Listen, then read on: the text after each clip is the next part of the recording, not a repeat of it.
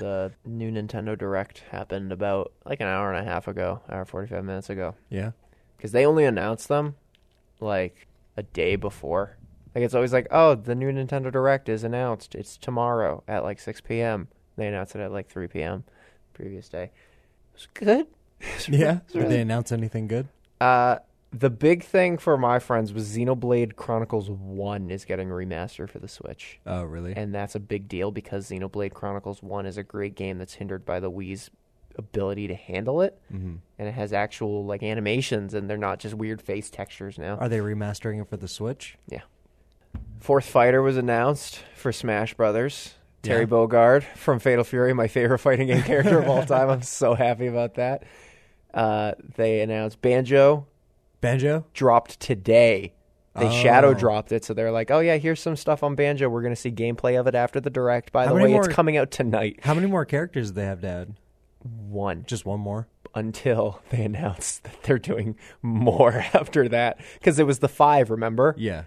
And then they announced like, "Oh yeah, no, we're actually developing more. There's gonna be like a season two, essentially. Well, it's gonna. I mean, it is. You know, the Smash like Ultimate. So, and they said it's gonna contain like every character. yeah, which they when said it, they're gonna add new franchises. when it came out. I mean, I don't know if when they say that it's gonna. I mean, it's definitely a way for them to continue making money off of it. Yeah. because I'm sure that there's gonna be some sort of like, if it starts to become like seasons, then some sort of like payment type thing you're gonna have to do. But to they do that ac- get with the access to all of challenger them. stuff. It's like, oh, you pay like like nine ninety nine or something. Not nine ninety nine. It's like fifteen or twenty bucks for like all five of them. Oh, instead of like having to unlock them in the game, or that's how you. That's how you. No, get that them. when they, they get that's how you get them. Oh, okay. Yeah, that most like cross tag battle also does that. It's like oh, you get the pack, and then when they come out, they're in the roster. Yeah. Because uh, a lot of games don't do the unlockable thing anymore, except for Smash. Smash Ultimate actually did, and it was great because Mm-hmm. Yeah. they only gave you the starting eight from the original Smash Brothers, and you had to unlock the other like sixty five characters, Yeah. which is I love that. I haven't played too much of it, honestly. Uh, my little sister has it. Neither but, have I. Um, I think they have most of the characters unlocked. I don't think they have bought any of the ones that have come out though. Yeah, you unlock them pretty easily, but it is sixty five unlockable characters. That's enough to satisfy you though. Oh, You know what I absolutely. mean? Yeah. Like, I mean, I can understand if you're super into the game, buying all the other characters that come out. I mean, it's kind of like you know Yeah, because you have your main, you know, Yeah. that you play. Like, the I- special characters that they come out with for Mortal Kombat. Yeah. Oh my god. It's like, oh cool, Nightwolf and Sindel looks great, and Spawn is there, and J- Joker, and and Terminator. Yeah. Sure. I mean, we had fucking what Xenomorph in ten, right? Yeah, they had Predator too. Yeah. Freddy Krueger was he? Freddy Krueger in nine. Uh, maybe. I MK9? know that the last one had um, Jason. Jason and uh, When are we Texas gonna Chainsaw get Maniac? Massacre. I want Maniac Cop. Maniac. Fucking yeah. Mortal Kombat. We What's need to his get name? some straight Matt classic. Cordell. Yeah, we need to get some straight classic horror. Yeah. Get me fucking Jeepers Creepers. Give me Chopping Mall. Oh god, the robot from Chopping Mall has one move, blow up head. That That's works. also his fatality. Yeah, that works. The big thing, so the direct was great, and then they did the gameplay demo for Banjo, and they announced a couple other things, like some more costumes for like the Mii's, and the shitstorm went full blown after the r- direct if people stuck around for it because they showed. So Sans Yeah, is in Smash. really. as a costume for the me gunner but it is it is sans like Mm-hmm. it's not like some cheap costume it's sans but it's but he plays also like a me- costume. he's a palette swap essentially like picking imagine like you go to your character and you can pick different colors Yeah, for them yeah. play the same That's what that's what those are. Okay. Um, and there's a remix of Megalovania done by Toby Fox. so like, yeah, he had a hand in it, and like he was totally involved. So that's the big thing. Is Sans is in Smash. Technically. Good direct otherwise. So enough about the direct. This is Mangle Movie Madness, Welcome back, guys. episode five. and also the start of the first of our new month's theme. Mm-hmm. Hunting folks for funsies. I've officially dubbed it. So I am Tim, I'm Ryan. and we watch a bunch of movies. We do. So, if you're listening to this episode first, which there could be uh, a chance that you are, because we are officially on iTunes. Yeah, this will be the first episode to come out on there, technically. Yes. All the other ones are already out on Podomatic. hmm And those will already automatically be thrown into iTunes. But this will be the first one that releases uh, with our podcast already on the iTunes platform. And that's really cool. I think we, I, I again, I revisit that plankton meme where he's like, "Oh, I didn't, I didn't know I'd get this far." Yeah, I we're feel like- five episodes under our belt. We're down. We're already into a new month. This is the first week where Ryan and I are actually recording in the planned range that we were going to to begin with. Monday being the movie watching day. Wednesday being the day we record and Saturday being the day it upload. Now, of course, the Mondays and the Saturdays have remained the same. The recording days have been all over the fucking place. I don't think we've ever actually recorded on a Wednesday. We're just really bad at planning. It was a ba- it was a weird transitional period. We did episode 1 and then I left for Ocean City. Yeah. So we actually watched the movie 2 weeks before we recorded it. Kind of fucking bizarre to be like, "Oh yeah, hi, I have a thing on iTunes." Which I know Yeah. anyone can ki- it's it's not too hard to do that, but It's also a weird thing. we're to on think about. iTunes, bro. Yeah, I used especially- iTunes as a kid. that makes it sound like it's a bad platform because it's dated. It used to be a bad Uh, platform. it used to be, yes. So we're on iTunes, uh, aka Apple Podcasts, because it's yeah, Yeah. that they kind of destroyed it. But I guess Apple Apple Podcasts right now is like the king of like streaming for podcasts. That's true. But Spotify is catching up. I know Yes. that they were pretty crappy when they first started to release podcasts. So I I would just use a They separate. very recently, in the in less than it's been less than a year since they allowed regular people to actually submit podcasts to them. Yeah. They usually picked them up if they were interested, but now anyone can kind of submit. So speaking of which, we are going to be my aim is to be on Spotify and be on Google Play by the time episode 3 comes out. Mm-hmm. And I say that because the way things work with Spotify is I'm making a logo. I'm making a logo for the show, which you'll see. You won't see you're you're on you're listening on Podomatic or iTunes. You're probably just seeing the pictures of the movies. I'm going to get rid of that, and we're going to have a, a universal logo that I am working on right now. it better be cool. I swear to God. It's going to be all right.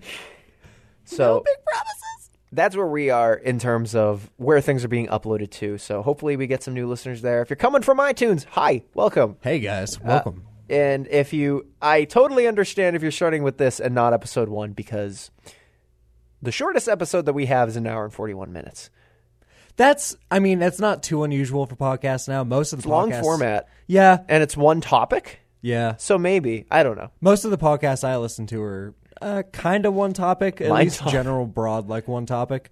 Um, but they are all around like two hours, like an hour and a half long. The one that I keep up with the most tops in at three to four. Yeah, some of them get, But pretty it's a long. lot of stuff that they cover. Hey man, if you can keep me interested for four hours, Yeah. I'll listen. Yeah. So that's that. Let's talk about The Running Man, Yeah, this is movie the number one of this month. Kill him for funsies.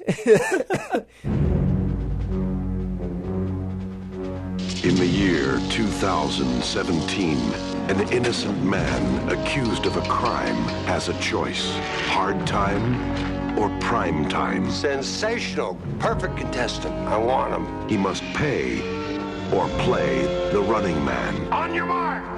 I'll be back. Go! The highest rated TV show in history. Guess they want us to stay. It's a game between life and death.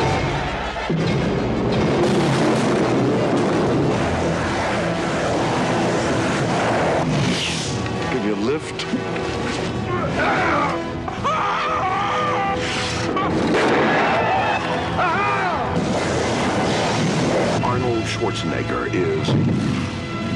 running man. He's playing for a prize. The prize is his life. Out with the light. So, The Running Man released in 1987 and was directed by a man named Paul Michael Glazer. So, let's talk about his movies and talk about some of the people that worked on this. Yeah. All right, here we go. And rolling sound, quiet. Here we go. Ready, Speeding. 126.7. ready, and starting right on the lens. Ready, and and action. So uh, actually, he is actually pretty well known for Starcy and Hutch.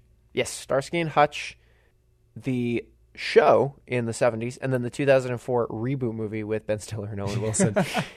he has, as an actor, 41 credits. Uh, most recently, he actually does episodes of Grease and Frankie, which I've watched the pilot. That show's actually pretty pretty funny. It seems like he's a he's a normal on a lot of those like detective shows. Mm-hmm. He's worked with like Numbers, The Mentalist, Criminal Minds, The Closer. Um, but yeah, it seems like most of his credits seem to be from the actor perspective. Uh, he doesn't have too many as a director. It looks like he blends mostly in television. However, he did direct Kazam. Oh yeah, that's so uh, he does he that's a star in my book. yeah. Isn't that the movie that everybody gets confused for, like Shazam? a Shaq movie? No, Kazam is or no, the Shaq no, not the Shaq movie. movie. Um, what's his name? The comedian. Oh, oh, uh Sinbad. Yeah, Sinbad. Yeah, yeah, yeah. Yeah, that's a that's a Mandela effect. People think that Sinbad was in Kazam, and it was it was Shaq. Yeah. There's only one thing from the Mandela effect that really like fucks with my head, and that's the Berenstain? Berenstain Bears. Dude, that shit said Stein when I was a kid. And It you did. Cannot, I swear to fucking God, it's it's time. not this isn't a group think thing. I s- uh, I will But people find were the going book. back, right? Yeah. People were going back to their books. Like, oh, I went to like my parents' house. I went to the old toy box where all my stuff, and I pulled it out, and it said Stain. Nope. It's all a lie. Parents are fucking The only working for okay, good so gov. the only thing that it wouldn't fuck with me so much if it wasn't just the fact that like Berenstain sounds weird because I'm so used to saying Berenstain Bears. Yeah. but like I distinctively remember seeing on the cover Berenstain. Yeah. like it's not like I couldn't fucking read. I was reading the book. Yeah. I want to talk just a little bit about. I would call it required watching, sort of, because it's a really, really good movie. And Oh, yeah. if you're a fan of more kind of musically implemented movies, that's a weird way of me saying musicals, like uh, Les Miserables or Rocket Man, even. Mm-hmm. Fiddler on the Roof is really good. And he plays the main character, Perchik, the fiddler on the roof, if you will. So good. He's from Cambridge. Do you know that? Is he? Yeah. A lot of uh, I wonder if our home he's- state rather. Yeah, Since I we're wonder from if opposite he's ends of like, Mass. classically theater trained because that's why a lot of British actors are pretty like held highly in regard in terms Well, he of ain't other. British. He's from Cambridge, Mass, Oh, not from Cambridge, UK. No, no, oh, no, no, okay, no. You just said Cambridge. So. That's why I said our home state. okay, okay. Yeah, uh, he's still alive. He's still alive and kicking. He's born in 1943, but he is a great actor and also a pretty good director. I mean, Kazam, come on. Oh yeah, dude. I re- oh god, doesn't there's a scene in that movie where he, the kid's like sleeping, and I just remember Shaq going like bursting through his like closet door. Yeah, yeah, yeah. He also did uh, in in the same era of, uh, or in the same span of maybe five to ten years. Mm-hmm. He did the Cutting Edge, the figure skating movie, and he also did What else did he? the Air Up There, The air up there. the Air Up There, which I'm was not in familiar with that '94. one. That is uh, the it's a basketball movie with a really really tall dude, I should have guessed with the name. like Charles the Air Up There. Gatonga Mina, who I think was As a tall man, I take offense to that that Yeah. movie name. He was also in Sequest 2032, which Although- has nothing to do with Seca, uh, C Lab 2020. C Lab 2021. Does anyone know what that movie's about? Wait, no, you're talking about the movie or the show? Sorry, it was a hard. There's C Lab 2020, and then there's Adult Swim C Lab 2021. yeah, the writer Stephen King.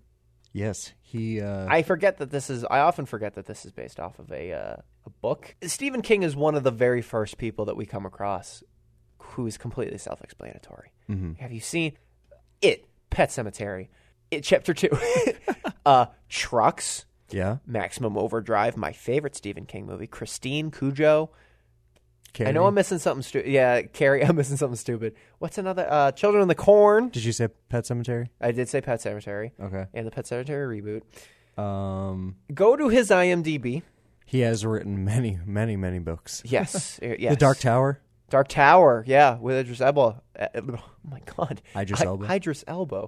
I recommend people going to his IMDb and looking at all of the stuff he has in post production or is completed. All the stuff that has yet to Shining? come out. The Shining. Was that That's a what you were big- forgetting? yeah, that was what I was forgetting. He has so much stuff coming out. Oh, I know. he is especially a busy man, and, and- he's always been a busy man. he he's uh just now getting to that point where all of like every movie that he's coming out with recently are all big picture big name actor like films yeah. whereas before he could come out with a couple of movies that were uh like on the big screen but a lot of them were made for tv Yeah, and i feel like we're now getting into that it, it's almost like stephen king has his own like mcu universe of horror yeah, yeah. which is, ki- I mean, it's kind of true because a lot of his, the way he writes his books, I don't remember if it's like one big universe that like a lot of like separate universes are in that they're all like connected somehow, or if they're all taking place in like the same universe. Yeah. That's how he writes around his uh, Dark Tower series by using characters from his other books to connect into one book. We didn't even, uh, I mean, there's still so many more. And also, they're like short stories Yeah. and novellas. But, oh my God, he has so much stuff. He has. an If you know incredible- anything The Green about- Mile Yeah. was him. Yeah, Stand the by Mist, Stand By Me, Salem's Lot, me. Yeah, Misery. yeah. That's a huge one. That's a great, that's one of, that's He- one of the most highly praised psychological horrors. He that is a exists. grade A certified master of horror, and y anything that he has Yeah, is go watch within high Maximum regard. Overdrive, and you will see this man knows how to make things scary. Although I'm I sure can't really say it with a straight face. Maximum Overdrive is dumb, but I love it. it's got the Green Goblin truck and the ACDC soundtrack, man. Yeah, his made for TV movies And just Creepshow. We kinda- didn't even talk about Creepshow. Yeah, well, Creepshow wasn't entirely his, No, no, but he had a, a very heavy hand in it. and he did uh, act in one of the skits. But The Running Man was right kind of in the middle of his horror, like your transition between 80s and 90s horror that he was doing, where he was doing like, yeah, he was doing, I would say it's probably within the height of his horror popularity as a writer. well, this is pre it. This predates it by three years. No, I know. I mean, like as a writer for him, Oh, as a writer, absolutely, he's at an Yeah. all time high. um, because I feel like nowadays, although he's still highly regarded as like one of the best horror writers of all time, Mm-hmm. uh, his movies are more in the public eye than his writing. Yeah. But now, like everybody, I mean, he might. I don't know if he has he released uh, any made for TV movies yet, or started to do that. I don't know. Okay, yeah. Well, around this time anyway, he um was basically not at the point yet where he might be known, you know, from just a movie. He's known for his writing. He is credited in the novel of The Running Man as Richard Bachman. hmm He wrote it under a pseudonym. So this so the this movie came out in 1987. So in 1987, Stephen King wrote the story to Creepshow 2 or the stories of Creepshow 2, uh, Return to Salem's Lot. He worked on the TV series Tales from the Dark Side. He also wrote the short stories to The Last Ring of the Ladder and The Lawnmower Man. Mm-hmm. That's all he. That's in one year. Yeah. You didn't even talk about the year before he did Stand By Me and Maximum Overdrive. And then the next year he would do he actually take a break. The next thing he would do in 1989 is the novel for Pet Cemetery. He's a busy man. He's incredibly busy. Oh, I know what I was forgetting. What? His greatest creation, the Langoliers. they eat like an airport, don't they? Oh man, I don't I haven't seen that It movie. is a scary concept, the Langoliers, but uh I mean, the there's a lot. effects took me out of the movie, kind of like when Isaac gets sacrificed to Children of the Corn, and Yeah. like, he gets the, the the amoeba. there's a lot of his writing that I mean, especially nowadays, like if you're watching those older movies, like it's not really scary. Like even it isn't like really a horror movie. I consider it more of a thriller. Yeah, Um his concepts are written in a way where they they can be absorbed by both children and adults. yeah, So like it's not like super scary, but it can get up there. There's a lot more in his books than they put in the movies too. Which I mean, it's the same case with any book to movie transfer. The screenplay was done by Stephen D'Souza, Mhm. which we can talk briefly about. He has done A lot of television. A lot of television. He it looks like his career started in 1973 as a writer for Arnold's Wrecking Co. So I wonder if Stephen King was even involved because I know uh, with a lot of his movies he likes to be involved with the production and with the writing of the screenplay. Um, but since when they first bought the rights to the book to make it into a movie, he didn't know uh, because it was written under a pseudonym for Stephen King that it was a Stephen King book. Yeah. So I don't know whether or not how involved Stephen King was in the production of the movie. Yeah. So I'm just going to talk about some of the stuff that he did after The Running Man because everything's kind of it's it's he did a couple episodes of Knight Rider. He did a couple episodes of The Hardy Boys, Nancy Drew Mysteries. But after Stephen D'Souza writes The Running Man or writes uh, the screenplay for The Running Man, business picks up for him. Oh yeah. He does Die Hard. He writes the screenplay for Die Hard and Die Hard 2. He does the screenplay for Ricochet. This one, all right. I say business picks up, and then I say these two, uh, these three, but eh, I kind of like the live action '94 Flintstones movie with John Goodman, Oh my gosh, I actually remember that movie. uh, Beverly Hills Cop three, and Street Fighter. Street Fighter? yeah, he wrote the screenplay for Drudge Dredd the next year. Oh, really? Drudge Drudge Dredd. My God. Judge Dredd. A lot of, uh, but business picks up, and then I guess you could say it kind of falls uh, down, if you know, depending on your taste for those movies. I they're guilty pleasures for me, but I don't feel guilty about it, so they're just play. John Goodman's such a good actor. He is. I The- still haven't oh seen. man, what uh, was that movie he was in recently that was a remake of that Alien movie? talking about? Ten Cloverfield Lane. Yeah, Yeah, That movie. that was what I was gonna say. I haven't seen that yet. You haven't seen it yet. No, but he's so good in that. I that know. movie would be a million times better if they took out the alien portion of it. Yeah, because the the, the the the alien part is only at the end of the movie, like at the very end of the movie, and it just ruins everything that they had built up to that point. it's with the tied plot. into Cloverfield though. I know it is, but like the way that they had John Goodman acting and the way that they were leaning, like if you didn't know or previously had seen a, a Cloverfield movie and didn't know about that like alien plot, if you just took out that alien plot and maybe just named the movie something else, it would have been a ten times better movie. Yeah, it's an interesting take because like it, it being tied down to an existing franchise kind of takes away from it. Yeah. Interesting. Now let's talk about some stars. Oh yeah. Cast.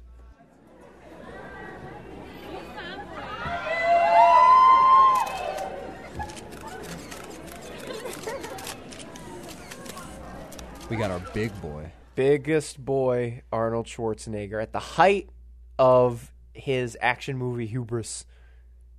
The in action king. 1987. Action King of the 80s. Probably. And the early 90s. Yeah. Because remember, T2 Yeah. doesn't come out till like 1990. That's true.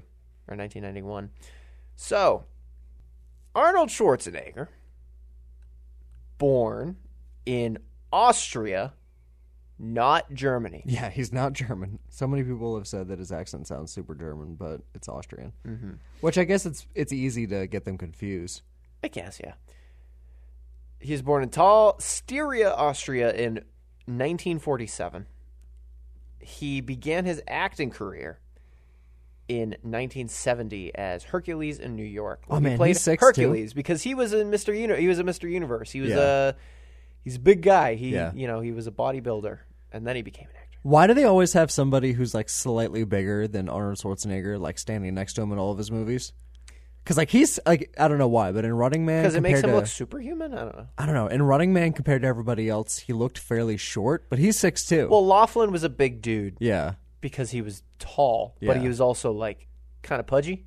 Yeah, he was and Wise stocky. Mm-hmm. was just tall and skinny, but neither of them were tall and built like Arnold, Yeah. so it makes him I don't know, look just stronger. like yeah, compared to those guys, he just like the film made him look short. yeah, a little bit. We talked. We were, that was something that you were like, he doesn't like. You were didn't. You're like, I didn't realize how short he was. Well, I- yeah, I guess he- he's about the same height as me. Yeah. but uh, he seemed shorter. in And the you're movie. taller than most people. Yeah. You're taller. What than are you trying me to by, say, man? like- Trying to say, big height means big spirit. you got a big heart. Big heart. Fast forward our way to 1982. His first kind of major action role is Conan the Barbarian, and then two years later with Conan the Destroyer, where he plays Conan. Oh yeah, O'Brien. Conan O'Brien. Uh, Conan the Barbarian is good. I haven't seen Conan the Destroyer. I like haven't- Conan the Barbarian a lot because he, he prays to the god and says, "If you do nothing for me, then to hell with you." I've only seen a bit of Conan. I haven't seen Conan, Conan the Destroyer either. It's good. It's no Beastmaster, but it's good. It Doesn't have any ferrets. He was in the Terminator. Obviously, he was in the Terminator. His most rec- one of the most recognizable movie roles of all time. Arnold Schwarzenegger as Terminator. Oh, definitely one of the best. I mean, one of the biggest sci-fi franchises of all time. Mm-hmm. Good plot too. Yeah. Commando, Well, s- most of them. Yeah. Some of them. Raw Deal, Predator. After Predator, so this year, the year he plays Dutch in Predator is the year that he is Ben Richards in The Running Man. I would say he's one of the biggest, sci- specifically sci-fi action heroes. Yeah. because he's always like whenever he's the action hero, he's always involved in something like either futuristic or scientific or something. Yeah. A year later, he'd do Red Heat and Twins in the same year. And then fast forward to the 90s, he's in T2, he's in T3, he's in Total Recall, he's in Dave, Last Action Hero, Junior, Eraser, Jingle All the Way, Batman and Robin, End of Days, That movie, and Tales from the Crypt. I like um, Jim Carrey in that movie as the Riddler. Is he in that movie? Is that because I We've know fucked up on this multiple times. I don't know. Jim Carrey Riddler is isn't it uh, because I know Poison Ivy's in that movie. I don't remember. If is Jim Carrey Mr. is. Freeze is the Batman with Mr. Freeze the one where Val Kilmer is Batman or is it Michael no, Keaton? no, it's the one with George Clooney. Oh god. Jim Carrey's Riddler shows up in I think it is with Batman Val Kilmer. Um, Forever. Yeah, so that's the one. That's the Schumacher. Batman Forever 95. That is Val Kilmer Batman. Yeah, so no, I got that wrong. Okay. Ben Richards is a cool guy. He's uh, military. Yeah, he is. He is. Uh, he's ex-mil. Well, Ex, yeah, he was would you ex-military. call it? Would you call it military, or would you call it like police state? um, I would say it seemed Ex-police state. It seemed sort of like because they they said, specifically said when they were trying to get him into the games, they said that they had a previous rule of no military. So I think he seemed like he was sort of special forces military, where they were doing like black ops missions. Yeah. Because they were definitely, I mean, whatever they were doing, they got, ended up getting him in this situation. Seemed like something that was undercover, or like seemed to cover up something else, or you know. Although that that whole story behind what happens that actually gets him landed or landing him in prison doesn't really ever get fully explained, except the truth coming out about what actually happened. I don't like it more than Terminator, but I No. like it more than say Quaid. You know what I'm saying? I wish that for being like a futuristic sort of, I wish the costumes were better. That's Like, I know it's that- the '80s, man. Yeah, but I and I also know that some of the the uh, what are they called the uh, stalkers? Yeah. Some of their costumes were also make it to make it so that Arnold could like make fun of them and Yeah. belittle them. Yeah. Um, but I mean, I don't know. They're supposed to be these like murderers that are killing people on live TV for entertainment. They should at least make their costumes a little more cooler than just a giant fat guy with a tight ass fucking uh, vest on that lights up with a bunch of different like Christmas Ah, lights. I wish he did more opera. it's so 80s, it almost feels like something now that talks about how over the top 80s was. And yeah it exaggerates seems like it's making fun of itself like Yeah. and I mean, it might be because we're used to so many of those cliches now and when it comes to movie like especially action movies Yeah. that you know when you look back on one of the movies that actually like started all those cliches all you can notice are all the cliches and you're just sitting there saying like oh god it's such an 80s movie but then you're like this was like, You're like, yeah, the 80s, 80s movie like Dot Matrix font. Oh, yeah. Our second build, Maria Conchita Alonso plays Amber Mendez, the bitch who rats her out and then ends up becoming the love interest slash. i told you in the beginning of the movie that they were going to get together yeah, yeah. I mean, they make it. Pr- I mean, especially action movies where the romance portion of it is more for like to look, make the guy look good. Like, oh, of course he could get the girl. He could get any girl. He's the hero of the story. Like, it's pretty obvious who they're going to put together Yeah. Little bit. because it's like the one girl that isn't like either belittling him or like either already hates him for some reason or just you know is not giving him any attention. yeah. This is not the first movie. Well, it is. It is the first movie that Maria uh, Alonzo and Arnold Schwarzenegger would work together in. However, three years later, they would reconnect in Predator 2, Oh, where she plays the role of Leona Cantrell. She's still around and kicking. She has 106 credits as an actress. damn, she's been busy. She has been busy. She's still doing things now. Mhm. She has two projects that have been announced. One has been completed, and three are in post production. Is she? Uh, does she- are her credits mainly TV or movies? I think most of them are film. Yeah, she's been. a- Actually, it looked like things picked up after 2007. She started getting a lot more stuff because it looks like maybe she was doing two to three projects a year, and now it's uh, two to three projects a year again. I eat my words. I fucking blow at this, man. I blow at podcasting. You're bad, Tim. No, we love you. That's okay. I do. Uh, she's been active since 1978, again, uh, with a lot of Spanish films and Spanish TV series. And then she started doing a bunch of movies. She did Blood Ties, a TV movie. Extreme Oh, she was an Prejudice. actress in uh, The Lords of Salem. She- Yeah, she was. House of Spirits, Roosters, Teamster Boss, the Jackie Presser story. McBain, McBain, you suck, McBain. Uh, Saints and Sinners. The Running Man and Predator 2 landed her most notable roles. Yeah. Moving on to uh, two of our cohorts of Mr. Ben Richards. We have Yafet Cotto as William Laughlin and Marvin J. McIntyre as Harold Wise. Let's start with Laughlin. Now he is uh, Arnold Schwarzenegger's si- kind of sidekick in this like scenario, although not too much is really explained about his backstory or who he really is. It's more so he kind of teamed up with Schwarzenegger and because they were in prison together and Yeah. they escape. He looks like he's aged between the late 70s and the early 80s because he had one of the things that define him, his, his uh, look, is his eyes kind of look like inflamed almost. And I Yeah. was trying to figure out where I recognized him from. And then I realized he is an alien. Oh, He's Parker. he looks uh, wow, he looks He looked- so different. So, yeah, he looks way younger. yeah. That came out in 1979. This is 1987. This is only eight years later. Yeah. I did not know that. He looks bigger in this movie. Yeah, he does look bigger, uh, which is funny because he's kind of like the heavy in that. Yeah. you know what I mean. Yeah. With the with the what do they call that? The smart gun. Which is funny that he stands bigger and taller than Arnold Schwarzenegger, uh, Arnold Schwarzenegger in this movie because he doesn't really do much. Mm-hmm. yeah, that's true. Uh, he is in an episode of The Wire from 2004. Uh, he's still kicking as well. Mm-hmm. 1939 is when he was born, so he's an old motherfucker. oh yeah, Uh, now, at least. got a lot of movies. He's in him. also in Sequest 2032. He's in The Puppet Masters in 1994 as Resler. oh yeah, Yep. Uh, Intent to Kill, he was in Live and Let Die. He was Mr. Big. oh. Uh, he has also worked on some TV shows like The Wire. Freddy's Dead, The Final Nightmare. Oh really? our, our this is I think our second person or third person maybe to be in this uh, movie. He's Doc in Freddy's Nightmare or Freddy's Dead. Freddy's Nightmare is the TV series, isn't it? Yeah, Yeah.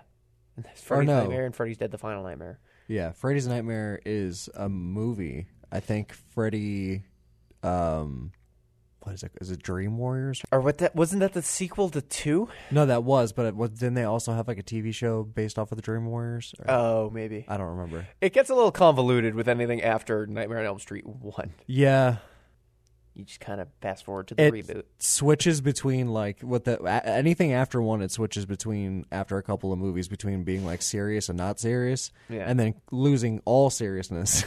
He's in Midnight Run. I don't know if you've ever seen that movie or heard of it for that matter. I have heard of it. I have not seen Midnight it. Run is a great premise as well. I think uh, that should be something that we should consider watching in the future. And Yeah. He did that just after The Running Man, about a year later. He played the character Alonzo Mosley. He was in uh, the 1983 A Team. He was uh, Charles. Moving on to Mr. McIntyre.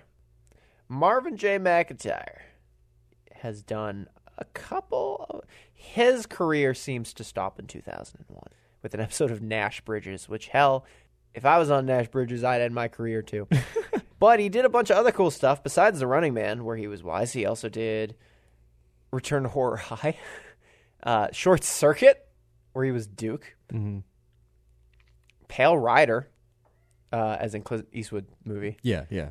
Back to the Future Part 3, where he's the mortician. That's kind of it. Chud 2, Bud the Chud.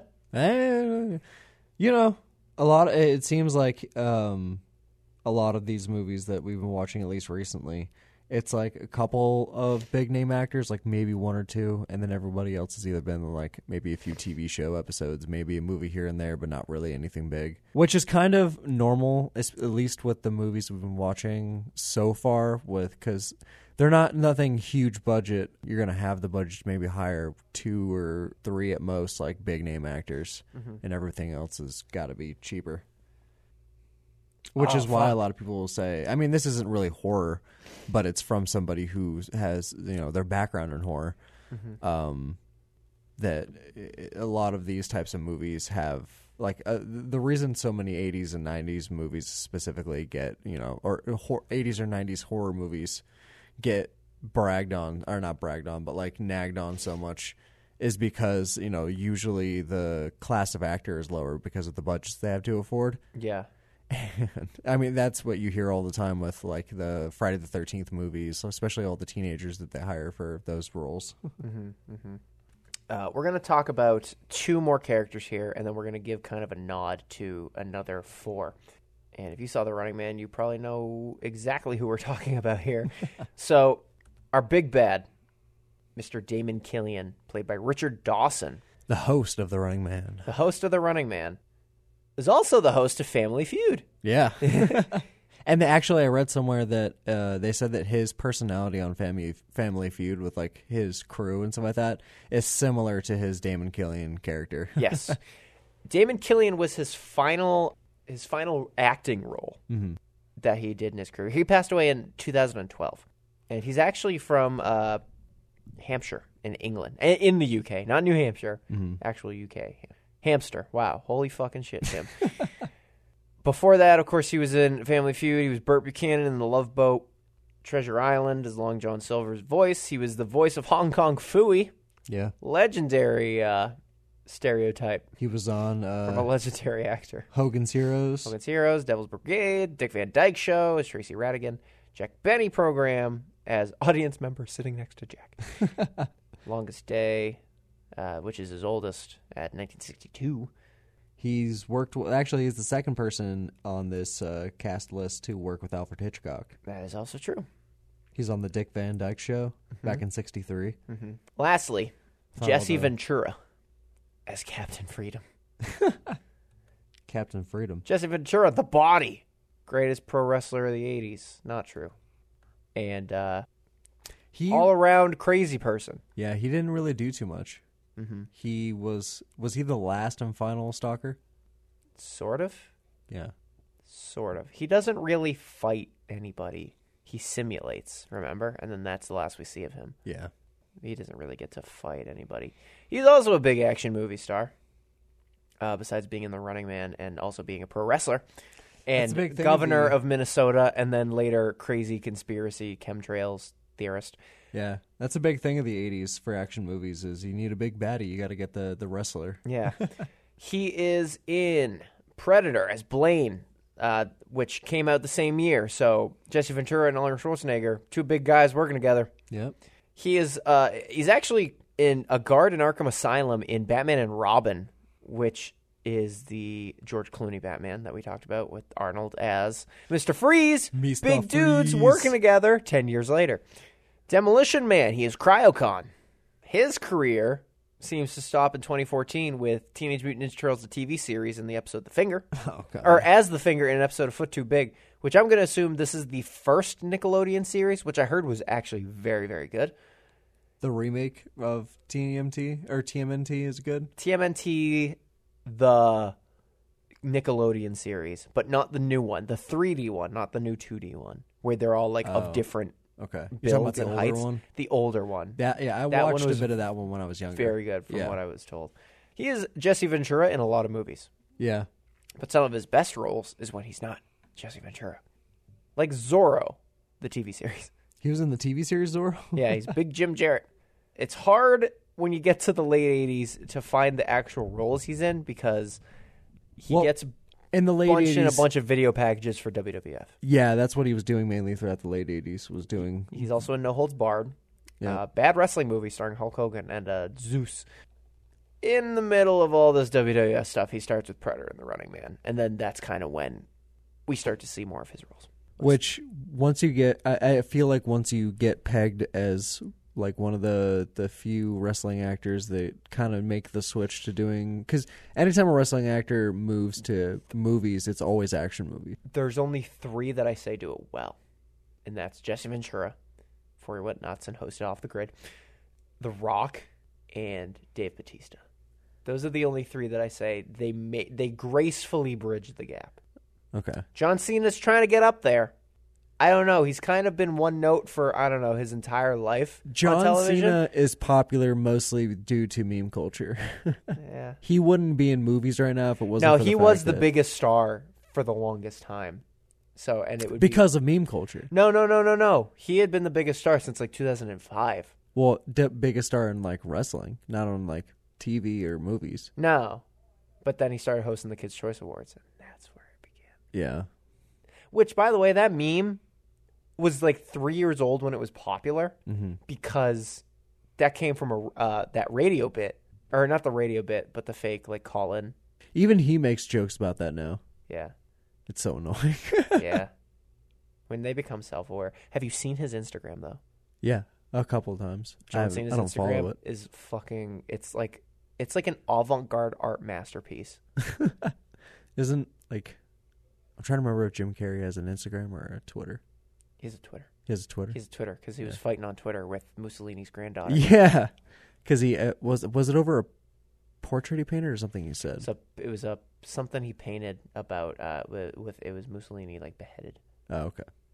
She was like, "You're an asshole." And it's like, your your grandfather like killed a bunch of people in Italy by starving them. Yeah, but she also g- got like one big knockback at him. Yeah, it's she like did pretty well for Yeah. herself. I, I I have to say. like ooh, you got your cheeks clap cheeks clapped by the Oh, the I granddaughter. don't want Jim Carrey clapping cheeks. Good for him. He's been having a rough patch, you know. Yeah. Thought he was gonna die in Hawaii that one time. His uh, was it his girlfriend or his wife that committed suicide? Uh, his girlfriend did. Yeah. But they thought he did it, and then it turns out she did it. I think. Yeah. Yeah. I was like, wait, no, wasn't she murdered? No, it was Ashton Kutcher's girlfriend. Which he testified. They found the guy. who Ashton killed his Kutcher's girlfriend. girlfriend. got murdered Yeah, and they thought it was him for a little like bit. recently. Yeah, and he testified, and they actually found the guy who did it. Oh, Uh, not I recently. thought he was dating Uh, me. I think. oh, okay. uh, I, I think it was from right before he was on Two and a Half Men. Okay, I was gonna say because I'm pretty sure he's dating Mila Kunis, and I was like, Mila Kunis is dead. I was like, I didn't hear anything about her getting murdered. Yeah. So let's talk. So just briefly, these last four, we're gonna. I want to give credit to where credit is due because they do play major roles in this film as the stalkers, and some of them have more credits than others. But we're just gonna kind of keep it short and simple and to the point. Our four stalkers. Jim Brown plays Fireball, who is our fire-themed stalker with Yes. the flamethrower and the uh, flame retardant. I would say he's probably a lot. I would say he probably survives the longest out of all. of them. No, Dynamo does. Does he really? Yeah, because he doesn't die Oh, yeah. Immediately. because he doesn't ever really come face to face to Arnold. technically i- if we're talking about when they get summoned dynamo outlasts he outlasts everybody because he's the only one that uh, didn't come face to face with Arnold. yeah He faced the other people. well no he f- he did face arnold when he crashes the car and then he spares him his life Oh yeah, you're right. So I guess technically he could have died. Yeah. and he still lost though. speaking of dynamo my favorite stalker big christmas tree light uh, underwear wearing gross man erlen van was he Lin- okay? Was he in underwear the entire time, or was No. that only in the kind of when like, she rapey went scenes? underneath him he she cut his pants oh, okay. So he, he got pantsed basically, and that's why he fell over. Mm-hmm. Uh, he's played by Erlen Van Lith. Buzzsaw, Who's probably the the coolest looking character out of them all? uh, Buzzsaw, played by Gus Rethwish. His eyes, dude, Crazy. bugging the fuck out of his head. oh yeah, like all of those all of those shots of him of his face. He kind of looks like a puppet. it kind of looked like if Arnold gave him one good punch to the face, they just pop out. Yeah. And Professor Toru Tanaka plays Professor Sub Zero, or just Sub Zero. I did not know he was an actual professor, and he's also in Last Action Hero. He went down pretty quickly. He is known as the successor to Harold Sakata, known as the archetype Asian henchman, the archetype Asian henchman. which I guess cool. I guess that's cool. It goes without saying, Ben Richards is my favorite character in this movie. Of course, I mean he's supposed to be. he- I mean he's the hero. He's supposed to be the guy that, even though he is like an asshole, Yeah. he. I mean he is an asshole. He treats other people like. I mean even though they're trying to kill him, even before that, he he's a nice guy. But you can definitely yeah, like the tell- first encounter with Amber. Yeah, Yeah. he definitely is the type of person that he'll do what's right when it needs to get done, but anything that inconveniences him is not down for. Basically, basically. So now that the cast is done, let us talk about the soundtrack. do it.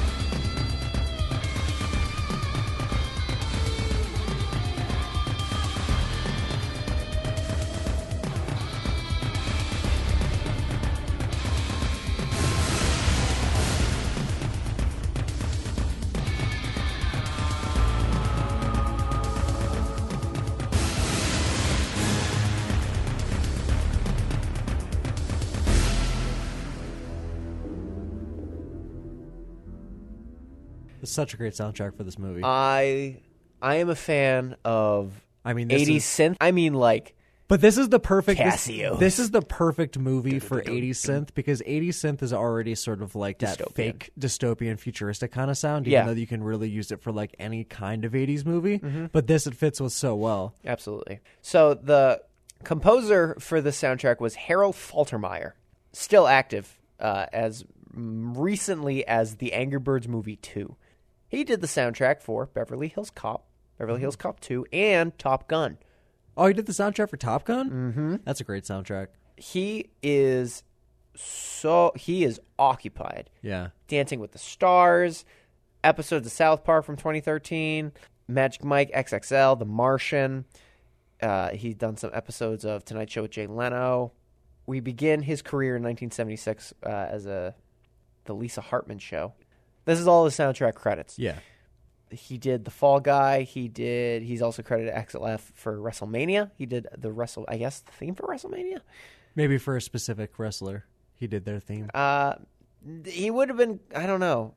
I don't. I honestly don't know. It's it's so broad. I actually don't know what. Because I know some wrestlers. wrestlers use like just regular songs that they'll pay. to some have as people their do. theme. Most of them are original Yeah. by people they contract. There are very few wrestlers that had actual songs. No, God, who had like actual songs? The only one I can remember is CM Punk because CM Punk had two great songs. Uh, CM Punk's first song when he debuted in WWE was "This Fire Burns," the B side from "As Daylight Dies" Mm-hmm.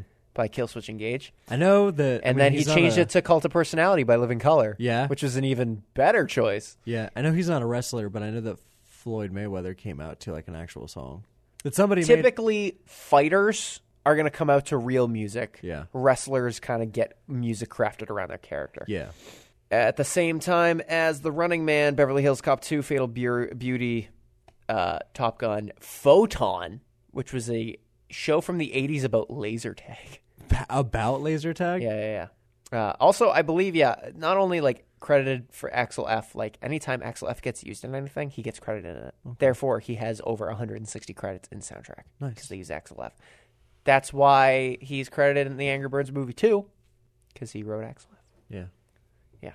Walter, F- Wal- Harold Faltermeyer, born in Munich, Germany, creator of Axel F.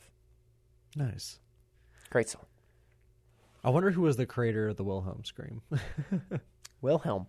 no, I know, but like, who was like uh, what movie is that from? Or I guess recording. I Oh, guess. oh, uh, like where's it pulled from originally?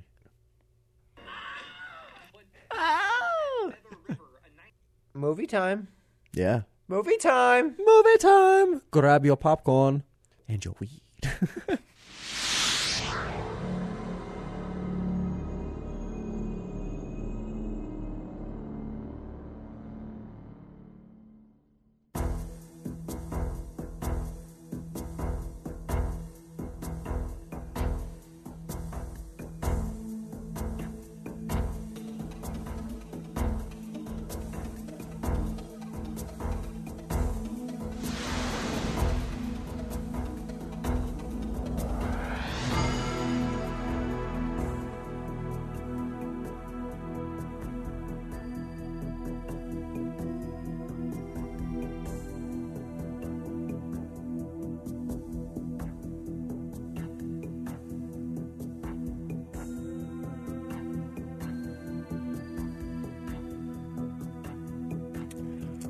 Enter Cheese it, man. the futuristic world of 2017. Oh my god. So I I I guess their version of 2017. There's like high tech. It's like basically what the whole city looks like Arkham City from uh, Tim Burton's Batman. Yeah, you you were like precise with that. That was that background was a painting. Yeah. like you know what I mean? It looks like that, or like the background for the background city for the Crow. Yeah. Yeah. except less fire. yeah, yeah, yeah. You just digitize that. That's like the intro to a Streets of Rage game. yeah.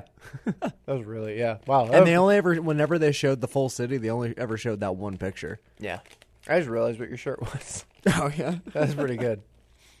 I'm eating cheeses, by the way. He is I got eating too hungry. Cheez-Its. I haven't eaten today. Wait, no, I might have eaten today. This I is hate- always a problem. I that hate when that happens when you're because I that's um, that's the same with me where my eat- eating schedule switches so often that I'll either like not eat a day or eat once a day or eat like five times a day. Yeah. and then it'll be like the end of the day and I'll be like, have I eaten? No, I ate. Uh, Did I or was that yesterday? No, I definitely haven't eaten today. By the way, we're recording this at 9 p.m. and I haven't eaten since 7 Yesterday? p.m. last night. So it's been it has been at least 26 hours. Will you down those Cheez-Its? I am not an anorexic, just so people know. Uh, I Just just busy. eat major giant calorie meals, uh, which pretty much stifles any hunger. He survives off of Burger King. Sponsor us, please. Imagine If we get sponsored by Burger King, that will be your diet. unlimited nightmare burgers, I bro. mean, it already is- Oh man, I wish that was still a thing. I never got to try it. You got to try it though, and you said that you. I got maybe- sleep paralysis. Yeah, you got sleep paralysis after Mm-hmm. having the nightmare burger. If anybody doesn't know what the nightmare burger wi- is, it is a Burger King weaponized fear. Yes, somehow they came up with a promotional burger that said that some secret ingredient that they used in the burger. What was it like a? four and a half percent? Yeah, it gave you a four and a per- half percent chance increase of having a nightmare after you ate it. Yeah, Now I don't know if that I had two, and they were doubles. So technically, it was like eighteen percent Yeah. increase, but does that which is a pretty fucking big amount. They didn't. Yeah, they didn't say if the chem- what the chemical was in. So like, I don't know if Chemical doubling the X. patties would like increase that. No, it was, I think it was the I think it was the patty because the year before they did it, it was the bun. It was the green, which I don't know why you sell a green bun. That looks that No, I shit looks think like the the nightmare- nasty patty. I think the nightmare was also on a green bun. Not last year's. It was just a black patty. Oh, was Or it? no, it was a black bun. Was it a black? Yeah, bun? because black patty's fucking burnt. Yeah. Dumb. Yeah, sorry. One of those. Black patty. Black. Er, my God, black bun. What's that whole Twenty seventeen. Twenty seventeen. Twenty seventeen. 2017. Yeah. 2017. The world is in a police state, uh, and criminals are picked Yeah, to they're- basically serve their sentence, as you will. Uh, It seems like in the, the prison, Running Man. It seems like the prison systems are pretty harsh Yeah. because it starts off. There's a lot of criminals too. Yeah, it starts off with uh, the whole scheme with um, Ben and the rest of the of his like prison crew uh, trying to break out of this maximum security prison that they're all in. Which his prison crew at the beginning really is just him and Laughlin, and Yeah. then Wise is just one of the people that helps them, and then becomes part of the three. And it doesn't seem like he really knew them that well. It just kind of seemed like he, because of his knowledge, they would band together with him because he knew how to help them get out. But they didn't necessarily really trust him right off the bat. Yes. So we find out later what the Running Man actually is. But the Running Man is kind of just like a punishment for criminals. Uh, basically, they try to kill them, i- but for entertainment. Yeah. Just like the month's theme. and they have a lot of fun killing those people, and people have a lot of fun watching. so we got an open, which Ryan Cotting already described as this kind of. It's a really beautiful city. Besides the big hump, humping, big hunkin ghetto that's kind of just kind of sitting at the bottom, but the skyline is great. It really looks like it's painted. It's the most. It's it. Look up '80s city skyline. Running Man's probably one of those. Yeah, and I think we really only get to see it from the from the night perspective. Do we Yes. get to see it during the day at all? Mm, no, any of the daytime things that happen are pretty much at ground level. Yeah, uh, we're in front of the ICS building, or we're in front. Uh, we're in the apartment, right? We're in the apartment, Amber's apartment. Mm-hmm. I can't remember. I can't yeah. remember Except the for when he's name of the guy. going, except for when they're going through the airport and stuff. I don't think you really get to see too much daytime activity. No, no, it's all happening at ground level. No skylines. But all right, So- cue cue the breakout. No, no. Cue the breakout. We gotta, we gotta explain how the hell Ben Richards got up there to begin Oh, yeah, with. that's true. And he got up there by starting up in a helicopter, sweeping the city. They're doing some recon. It, looks like. never fully explains what they're doing, but it does seem that they're in some sort of like he's in some sort of secret black ops type uh like group, um, and they're in a mission currently as they are in a helicopter over a it looks like almost like a New York type area. Um, just a mass of people are, are beneath them. he analyzes a group that it looks to be uh, 1,500 people, and they're all unarmed, and uh, they're referring to it as a food riot. and Mm-hmm. It's just people looking for food. Yeah. And the person over the intercom asks him to commence plan L. I assume means exterminate all of them, disgusting, filthy rats. Yeah. Arnold, Ben, this is going to be very hard, Yeah, Ben- I mean, you can Ben- call him whatever. says no. Ben refuses. He's I, they're just they're just looking for food for God's sake. They're, just, unarmed civilians. unarmed There's civilians. no reason to hurt them. Yeah, they're just getting food. That's it. And he says, proceed with plan L. He's not going to do it. So he asks one of the other officers in the helicopter to take over charge of him and, uh, and you know, basically take a seat and commence and exterminate the 1,500 people. Mm-hmm. Ben takes offense to this by punching the dude. And he gets restrained by the other th- two or three people behind him. In I think the there's helicopter. two. They each grab him by the arm and they drag him out of the pilot seat into the back. Mm-hmm. he gets restrained he gets thrown like kind of out of the helicopter it's such a like this is minute maybe three or four in the movie Yeah. and he's like hanging out over the thing he's like ah, ah, ah, We can't let him die. ah."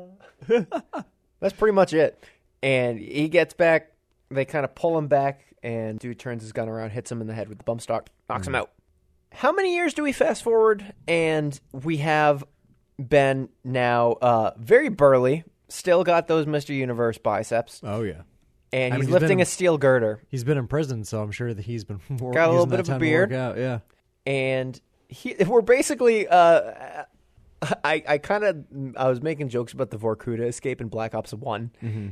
because that's kind of what it felt like. I mean, it did honestly. It was kind of the same scenario of him, like you know, a bunch of like a small group teaming up together, and then all of a sudden it turns into a gigantic riot of everybody in the prison Mm-hmm. bursting out at once.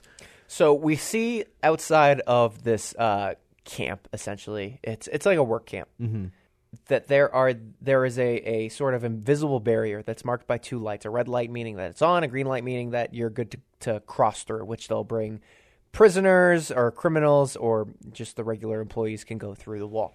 And there's a computer controlling it from the other side of it. Whereas you have the camp, then you have the wall, then you have the computer that's controlling it. And all the prisoners have those neck braces around that I guess apparently They will detonate. They will blow your head the fuck up if you cross that line. But you Which- get some warnings. There's some beeping, and then you'll just you'll explode. Which I wonder if I mean I know that this came from the book, but I wonder if it was like the first instance of that being in a movie because I feel like I've seen a lot of at least movies nowadays that have prisons in them with that being uh, a feature of it is that the prisoners have like a neck brace on that'll explode if they try to escape or something like that. Yeah. I've even seen it in some animes as well. We see them planning a breakout, but we don't actually know that they're going to do it yet. Yeah. And then when basically the cue is given to actually start, Ben punches Laughlin like basically Cole Cox him, He hit- hits him with a with a cheap shot, and then people start going crazy. They start kind of all cl- like circling into each other to like make a crowd, and people will start clearing out. And then what happens is everyone is able to basically get access to weapons, and they start they punch out one of the guards. While he's distracted, they take the gun, they start shooting at the other guards, and then all of a sudden, more people are starting to get guns, and more people are mm, starting to run around and, and provide distraction. They're slowly starting to cause chaos within the system, Yeah. and uh, prisoners are dying yeah, uh, while distracting the guards. While Ben and Laughlin are kind of kinda taking just running advantage of the around, chaos, taking advantage of the and- chaos, trying to uh, escape, and taking out guards in the process. Yeah, Ben's just doing he's just killing it with that one arm. With like a with like a the firing rate of the guns in this movie bother me a little bit. oh, it's crazy. It's like not enough. They're like you have like a rifle, right? And everyone knows what a rifle does. Yeah, Shoots very fast. Mm-hmm. They're not shooting very. It's like kush, kush. kush. It's almost like a pistol. It's like the same fire rate as like a handgun. yeah. I mean, I guess it's supposed to be like the future gun, so who knows if those? You know, if it's a slower rate of fire. Maybe could this is patch- a post-gun reform Oh, man. society. They had uh, gun laws passed where they had to have slower assault rifles. Yeah, this is the future liberals want. They're like, we won't get rid of the guns. We'll give them a better chance to run away. yeah, yeah, yeah.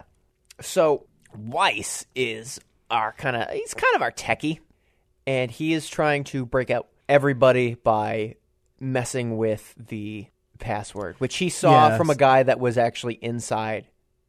yeah. He saw the guy. He walked by as the guy was typing in the code. Mm-hmm. Um, kind of glanced over for a second and, and got it. It seems that that code when a- is like sort of like an activation to the security system Mm-hmm. uh, to unlock Activates the barrier. Yeah, whatever whatever sort of electronic barrier or security system they have in place that activates I don't know if they try to when they're walking through a certain area if they just walk past a certain point, but that'll activate their headset their neck braces and you know cause it to explode.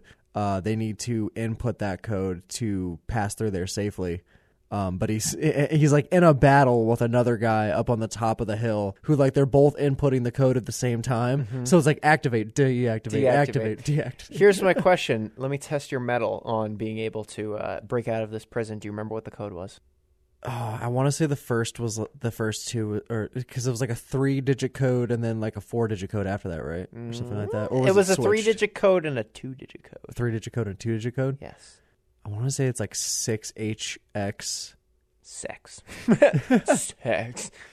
Um, You're you're I'm gonna say you're one and a half of the way there. dang, how half? You got the six right. Okay, is the X right? I feel like The there's an X in is there. right, but it's not in the three letter code.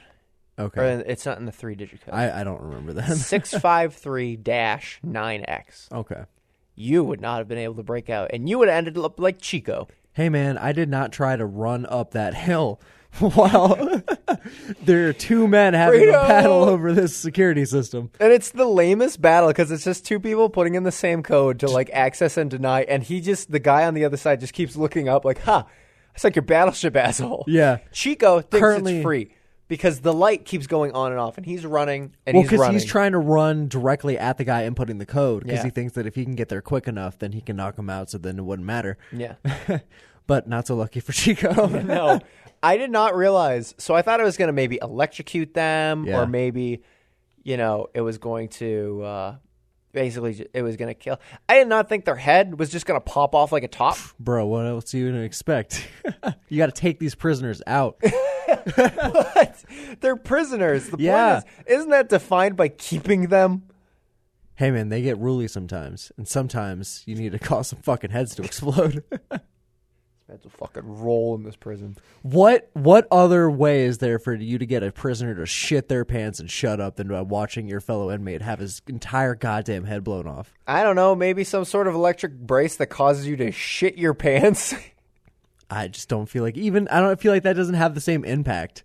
Like yeah, you can. oh, watch it a has guy- an impact. It has an impact, but It's a yeah, like sticky and you can stinky watch you can watch a guy get electrocuted right in front of you. That's fine. People do that today. We still execute prisoners by electrocution, but it's not every day you see a fucking guy get his head exploded in front of you, get covered in brain matter. Now is it? Now you gonna fucking tell that guy, that uh, that prison guard no again? Yeah, you gonna cause some problems again? No. He's got to go home to his wife and tell him, "How was work, honey? I exploded three heads today.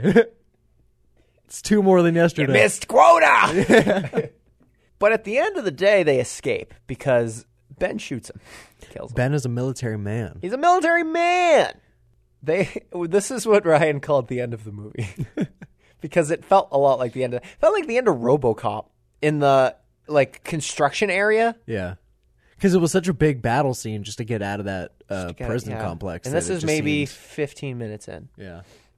And this movie runtime is I believe I mean, if this was a movie, you know, if this was the the 1986 version of Shawshank, then yeah, Yeah. it'd be the end of the movie. They all escaped. yeah. Uh, Running, Running Man runtime is an hour and 41 minutes. It's uh, quite short. 2 minutes uh, 5 minutes eh, 7 minutes shorter than Terminator 1. Everything kind of happens pretty quickly. It all happens within the span of the you know the TV show airing. Yeah. So th- everyone else, uh, uh, minus Chico and everyone who got fucking massacred at this prison outbreak, made it. Yeah, And we find ourselves at the, uh, they refer to themselves as the underground, I believe, right? And this is led by Mick, played by uh, Mick Fleetwood. They are disarming the neck braces. yeah. And he, he has like a he has like a, a chip in his mouth, like a microchip, almost like a part of a motherboard in his mouth with a bunch of wires. And he takes off the neck bracelet and pulls it over his head. And he goes, "If you would please back up for just a second. And the thing is is beeping faster. It's going to explode. He throws it into basically like some sort of futuristic garbage disposal. Yeah, and it blows some up. sort of yeah, with like a steel trapdoor or whatever, so the explosion doesn't hurt them. But uh, it seems like he can only deactivate the bracelets through like just uh, activate or like activating it for a second, like so he can pull it off. Yeah. and then like t- disposing it just as it's about to explode. Yeah. He's a little reluctant when we get to Ben because Ben They don't put a know who bunch he of his is. friends in jail. Yeah. They know who he is. Well, yeah, they don't know. He's an ex uh, cop or ex It's- it- guy. it's kind of yeah, it's kind of hard because they kind of treat him as though he was like a cop, like he said he put a lot of his friends in jail. but they also don't know he was framed. yeah, that's true. So you know, you, you put, and but they do know that yeah, he put a bunch of his friends away back when he was a cop. And they also know that he, without him, they would not have escaped uh, escaped the prison. So they decide to help him anyway, just because they figure that because of who they're fighting against, like the enemy of my enemy is my friend. Yeah, fair enough. And he smokes his stogie wherever he wants. That's my favorite Arnold Schwarzenegger. Anything is that interview of him. I don't take shit from no one. Now pussy like you, I smoke my stogie wherever on the train. No smoking a red lobster. Red Lobster. I ash on the biscuits. uh, no, those are the cheesy biscuits. so at this point, I believe we we get to it's daytime at the underground. Mm-hmm. They are introduced to uh, well, it's it's Weiss and Laughlin and Ben, and they get on these trucks, right? Mm-hmm. I don't remember where they go necessarily. Do they go? They go back into the city. they I go assume. back into the city because they were heading to. Uh, they were, I think they were going to split up. They were going to find their own ways out of there because I think they got they were rescued, got ba- uh, back to that underground area. They went back into the city because I know it, Arnold goes straight to like trying to like escape to Hawaii. Yes. So it kind of seems like they're all just trying to like get away because they know that if they get caught, then they're going straight back to prison or worse, killed. Mm-hmm, I mean, Ben probably knows that if he gets caught again, he'll probably be killed by the state. Yes. So Ben goes to the apartment of I don't remember this guy's name, but it's room 305. Maybe it's Pitbull's room. Mm-hmm. And this is currently where Amber Mendez, uh, who is dating him as of recently, It was his moved in um, as a couple months ago. it was a. I- I think he said it was a friend of his old like old apartment. He didn't know that there was a new resident in there.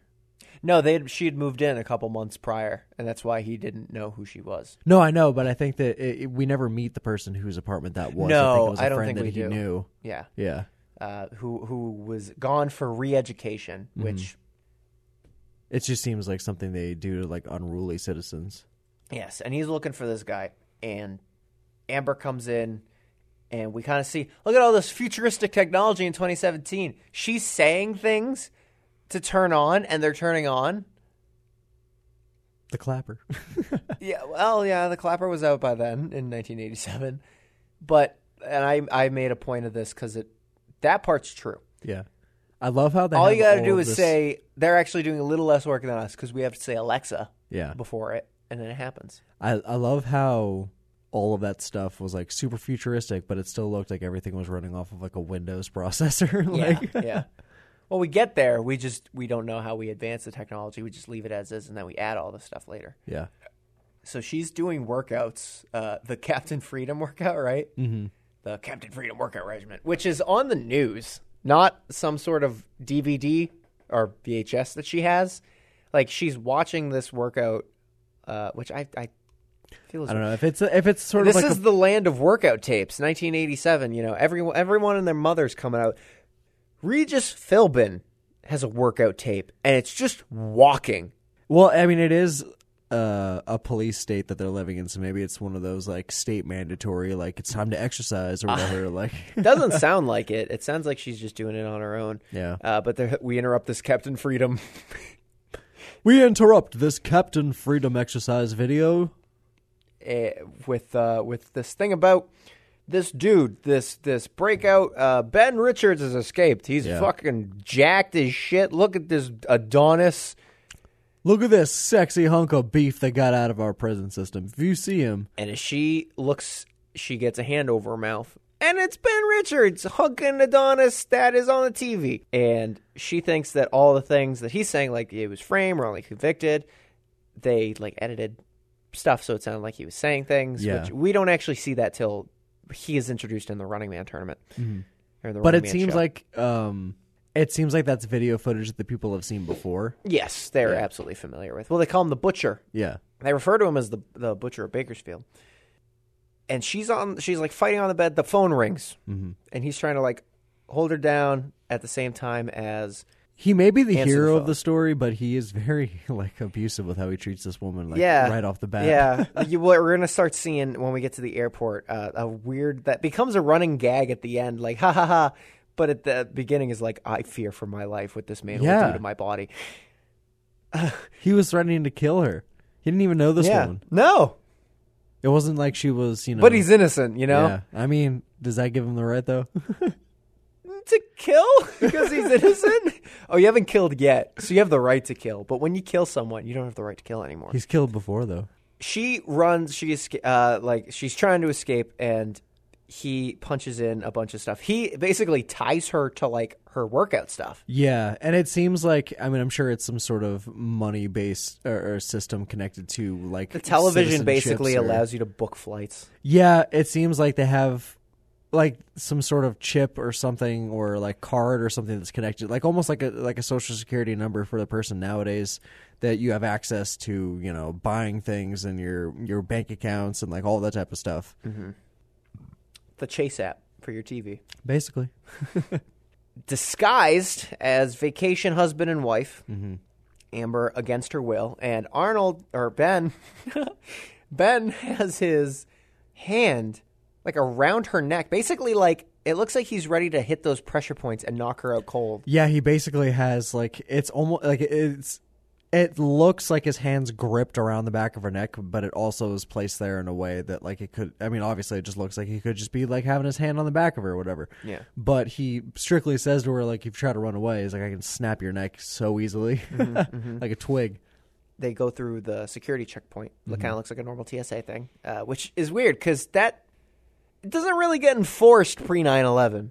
You know, it's Yeah. it's interesting to see like oh everyone has to go through this again. I was born in 1997, so I can't speak for how airport security actually worked pre 9-11. But people seem to kind of just go around that a lot, and it didn't. People didn't get caught.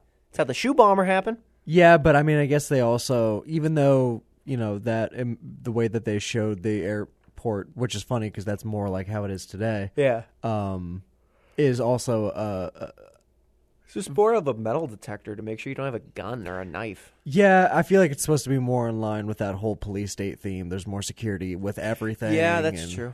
That's true. I didn't even think of that. He, she shows her uh, basically her her license, her Mm-hmm. ID, and wait, does he? He shows them hers. and um, It's in. A, it's in. It's in her purse. She left it in her in her purse. yeah, and he keeps like you know she's like fumbling around or whatever, and the guy's just like, oh, you can just go on yeah, through. because he, whatever. he takes out like some panties or something. He's like, hold this, yeah, and yeah, they let her through. He's like, oh, we're, we're very excited. They keep going, and they're walking down a terminal, and a security guard or, or someone like a military person is watching from above, and she takes this opportunity to yell, "Help! Like this man is kidnapping me against my will." Yeah. it's Ben Richards. They now go to attack him. They're sh- shooting at him. He's running. He runs down the terminal. He runs onto the airfield. Where he's running in a straight line on flat ground, where he has a bunch of vehicles flanking him, And that's this can basically- only go well. For yeah. He leaves behind Amber. We won't see her again for a little while. Yeah. Yeah, we see her again once he gets caught with the Um, Yeah. net gun. Shoots nets. Yeah, It's like a it's like animal poaching. yeah, and it's kind of. I mean, it's funny that that's what brought him down. Yeah. Because it didn't even seem like compared to his style. I feel like I was confident my I my ass was confident enough where I would have been able to dodge that by stopping my running yeah. and let it go past me and then go it didn't seem like it was heavy enough to just like straight knock him down if it it's had just tri- hit it. it's the tripping. It's the tripping. yeah, Yeah. typically. Cuz then it's like, oh, you can't get up cuz you got your net all over you. Yeah. Got your net. I wonder if that's. I wonder how uh, that method's been, or how many times that method's been used to take down an actual person. All I can think of is SpongeBob Patrick alien hunting. That's it. Now we see him up in a sort of I don't know what you'd call this kind of room. It's not a jail cell. It's like an isolation room sort of. yeah, I know that they. uh Is it? Does he get set up for the game before or after he meets um Damon? After. After. So we we come across Mr. Big So Bad we David actually we Killian. actually missed a whole big portion of this before he Yeah. Mm-hmm. gets caught. Um, Damon uh, finds out that he has escaped, and he's like, uh, uh, he f- sees a video. He's like, "Look at that footage. beefcake." Yeah, he sees some video footage of him uh, while he's escaping from the prison, Mm-hmm. and he's like, "Oh, that guy's perfect." He's like, "I need him on the Running Man. I need him on my show." and Um, they're like, yeah, we don't usually get military personnel. It's always hard. And he's like, well, But he they'll, calls- they'll call, they'll answer to me. he you know? calls the secretary of what was it security? Get or me state the or something. Justice Department Entertainment Division. Yeah. So apparently, there's This an re- entire department for entertainment in the Justice Department. This but- reality rules. this guy being a big name uh, TV exec apparently has access to be able to uh, change or not I guess not change the laws but and have that guy that he's talking to is Kurt Fuller. Mm-hmm. Uh, our second person we run into from Psych because he's Woody. but yeah they get he gets permission to be able to get Ben Richards and that's when they they uh, go to hunt him down Yeah, well, yeah, they have the permission, and then they happen to find him at the airport. Mm-hmm. So he, what does he say? Hey, cutie, or something like that. Something really creepy. yeah Something something, really creepy. weird cheesy in 80s game show hosty. there's a lot of one-liners in this movie Yeah, there are. specifically from Arnold He does do his "I'll be back" in this movie, which I didn't know he actually did in this one as well. yeah he does it twice Does he do it twice? I thought he just did it once. no he does it when he tells him it, that I'll be back and then he does it when he's like I told you I'll be ba- I'd be back oh, okay. I guess. Okay, yeah, I wasn't really thinking of that one. That's he is making a deal. Essentially, he's like, "We want you. Like, you're a magnificent specimen, Mm-hmm. and you like basically pay your dues by participating in the Running Man, Mm-hmm. or you say no." Laughlin and Wise do it instead, who are also captured. He said, like, Mm-hmm. You know he what I- said- He tells him to fuck himself. Yeah, you know what I don't understand about the present or the one of the presentations of this show is that they say that it's based off of like an inmate um is a part of the show that has to fight against these people, but it doesn't seem like they've experienced any of the stalkers dying before. And I don't understand how if the the whole portion of this game is the stalkers trying to kill everybody, all the inmates, how did those few other inmates supposedly win? and like go on to like they said that they were in like Hawaii or something. Yeah. enjoying themselves. How do you win the game? And I guess that it never really got explained. Well, we'll talk about that when we get there. Right. I'm kidding. So enter him getting in like he's he's he gets gassed and then he wakes up in this horrible suit. I mean, it's 80s. Yeah. It, it's like it's like a it's like a laser tag. It's like Suit a almost. it's like a Tron suit without the armor pieces. Yeah. and he was a figure skater. and he's walking through the backstage about to make his appearance, and Damon's doing his, you know, you're welcome to. Uh, you know, the running man ics is the corporation that runs it Yeah. Amber works for ICS, we Mm-hmm. find out, because he walks past her and she's scared. Mm-hmm. And the person she's with goes, Good thing they caught him. Imagine what he would do if he, you know, he Oh, she killed basi- you yeah. or raped you She basically just comments on the fact that like or raped and killed you, killed and raped you. yeah, she basically just comments on the fact that like if he could do anything that he wanted to either Yeah. of them and no one could stop him. Kill them and rape them, or rape and kill, or kill and rape. But she seems strangely into it. Yeah, a little bit. And then she leaves, or and then Amber leaves because we we start to see it, it's it so, it seems like the beginning of her starting to get, get doubts, and we have the butcher of Bakersfield introduced. They show the clip. Here's the horrible atrocities he did, and it's the first scene from the movie. Except they edited everything. They edited clips out of order, so it sounded like he was going to uh, massacre the 1,500 people in the food riot, And then the and officer, everyone else were trying to stop him. Yeah. Mm-hmm. when th- just in fact the opposite happened. Now he comes out, you go- you know, and uh, the doubts lead Amber to a room where she's looking. Basically, she's looking for the tape of the Bakersfield massacre. which is I wonder what caused her to. I mean, especially the way he treated her in the airport. I wonder what caused her to have such huge doubts to be able to put her own like job and life at risk to go and search for evidence. And we that can answer that this guy was because telling the truth. when she's back in her apartment and she watches the news report about all of the crazy happenings at the airport, she realizes that they cover the fact that the security guy and one of the front desk people get shot and killed when that never happened. And she goes, That's not true. Okay. And that leads her to be curious enough to go actually look up the Baker Street Massacre and see how much of that is actually true. Because that is the original tape Yeah. she gets caught and right before he gets sent down to the running man to actually participate in the Running But Man she tournament. finds the videotape just before she gets caught. yes she she put- Tosses it into her shirt. yes right before he gets sent down to the running man uh let's bring some friends out to you know help you out let's bring laughlin and weiss out even though we said that if you participate they don't have to do it Yeah, and we haven't seen them since they basically got on that truck and came to the city again and split up. Uh, but they were caught as well by uh, ICS. yes igs solutions so he goes oh you son of a bitch Insane clown system.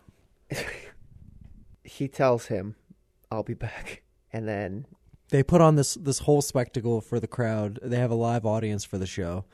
He introduces Weiss and what's the other guy's name? I always forget. Laughlin. Yeah, L- Weiss and Laughlin. Uh, basically says that you know you guys are you, you're going to be a member of the new running game or Running Man episode, and your two friends that we have brought here as surprise guests are here to help you. Which he already knew they were there, but he didn't know. He thought that he stopped them from participating in it. Yeah, He gets sent down. This is it. They go. He, you know, basically, that's that's it. We're going down. And then they both, when when they turn them around, right? And Weiss just looks fucking awful. yeah, and we, Because we- you could like he's breathing. Because they're in a weird position where it looks like he's sitting on like a toilet. they're strapped in, but they're like hanging. Yeah. Um, and, and it's hilarious because we talked about how the entrance into the like arena battlefield area Ridiculously long. It's so unnecessary It's like the Pee Wee's Breakfast Machine. because it doesn't seem like there's video cameras inside that that hole. No. So I don't know if it's just long because wherever they're being sent from is pretty far, or where they're being sent to is pretty far away from the studio. Yeah. But uh, it is a super long winding tunnel, and there's like mirrors in it too. Like for some reason they want them to watch themselves. Yeah, like a being like almost like a flung. roller coaster or a uh, like a water slide. Sometimes Yeah. will have them. Very strange. Yeah, and they're not going to see that. Yeah. Apparently, you can stop like a 500 mile per hour Metal bullet. metal, yeah, object with a simple net. Yeah. Nets are very powerful in this universe. A lot more powerful than I expected. And the thing is, is it looks like because it, it, it literally the way that they're showing it, it looks like it is just flying down there like at 800 miles per hour. Mm-hmm. And one, there's this thing is on. It looks like it's going through like a concrete tube. there's no sparks coming off of this metal contraption that he's strapped into. And he gets flung out of this thing, and all of a sudden, like, he comes out of it and it fires out, but it almost seems like at the last second it loses, like, all of its speed. Yeah, it's like the inertia stopping net. Yeah. It's ridiculous. So, interestingly enough, they go down. So they're i- i- they're at the beginning. They're walking into the first of four quads, is what they call them, which is basically your boss fights. And it does kind of seem like, even though the stalkers kind of get released in certain areas, Yeah. That- well, it- the audience look like they get to pick them. Yeah, they get to pick them, but it also kind of seems like even though you don't see them really walk around too much, they just also like every scene they just kind of seem to be in a new area. Yeah. Um, it seems like the areas that they fight each stalker in are kind of suited to that specific stalker. I would say only the first one, really. Yeah. Well, I mean, there was Buzzsaw had that area where he could use like the the motorcycle Yeah, I guess. Yeah, because it was long. Dynamo. had that almost like op- track like open air. Yeah. where you could drive around anywhere, and uh, I and mean, then they uh, what is it? Uh, Fireball had that. uh, he I, like kind of oil small, drums. yeah, with Yeah. a smaller area where you could kind of trap them with the flames. Yeah, that I guess you're right. So the first quad, before you get into the first quad, it begins with a bunch of uh, Mad Max biker looking dudes, or just generic '80s bikers straight out of Lost Boys. They are basically they're not hitting them or anything. They're just kind of scaring them into the first quad. Yeah, And yeah, and Weiss looks fucking awful in this fucking suit. they all kind of do because Laughlin's a little fat. Ben looks fine, but he's got bad colors. Yeah, I mean, I'm sure he's used to spandex. yeah, probably. So they go to first quad, where the first audience member picks Sub 0 mm-hmm. little blue haired old lady. Sub Zero is this dude, hockey themed, ice themed, hence the name Sub Zero, like Mortal Kombat. And his hockey stick doubles as the strongest scythe of all time. Yeah, Is it made it's- of vibranium? He hits the gong and then he cuts through the gong. With the wrong side of the stick. yeah, yeah. but man, it looked cool.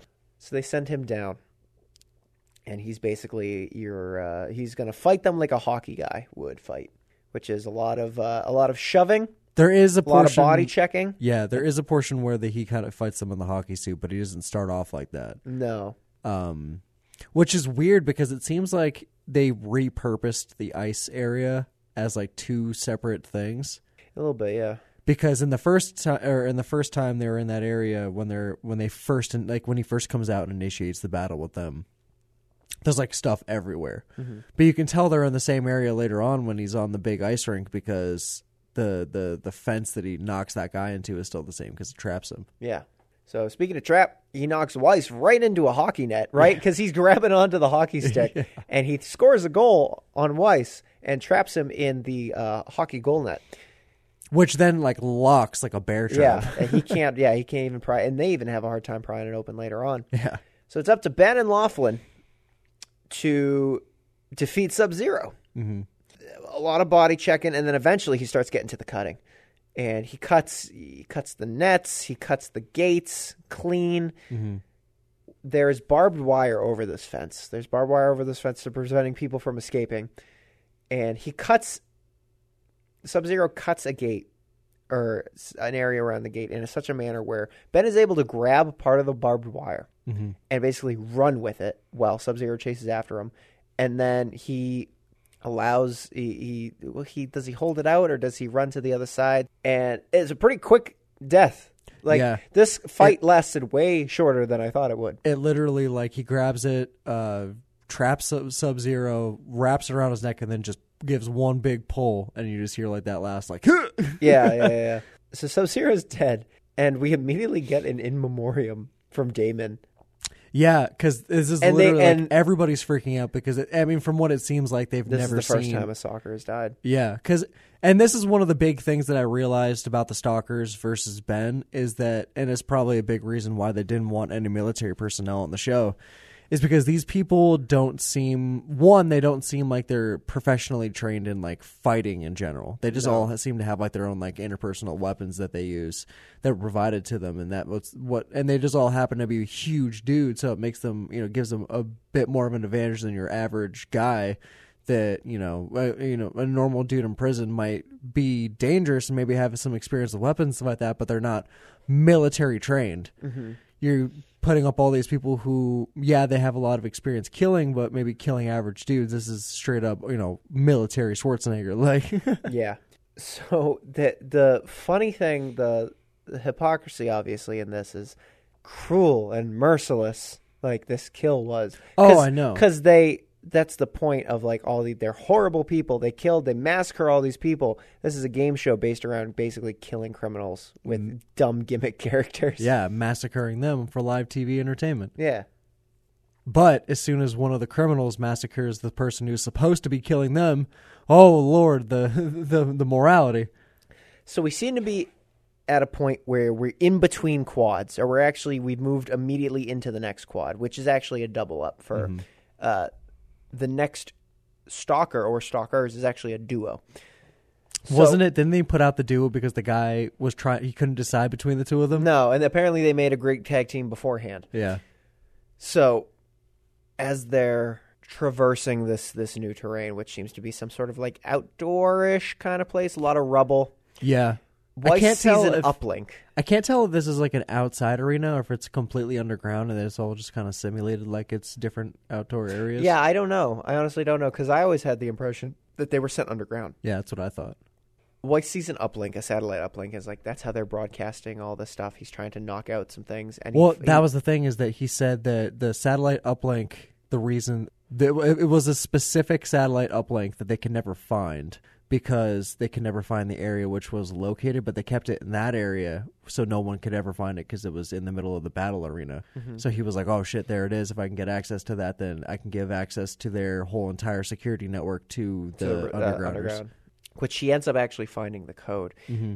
At the same time that this is happening, Amber gets sent down to the Running Man, and before that, they play her clip in which they make a bunch of fake shit about her. Oh, it's they turn so- that around real quickly too. But like it's such bullshit the stuff that they say about her like Oh. oh, she had she had like Three- relationships Different partners in a year riot. Yeah, in a year, she tried to make her seem like some sort of like sex philanderer and like, oh man, like she like they were sending her in. there That's someone you basically- want to marry now, I know. because everybody fucking in 2019. It's they s- they seemed to send her down there to her death strictly based off of like, not nothing like criminal that she did, but just like moral things that they didn't like about her. like yeah, essentially.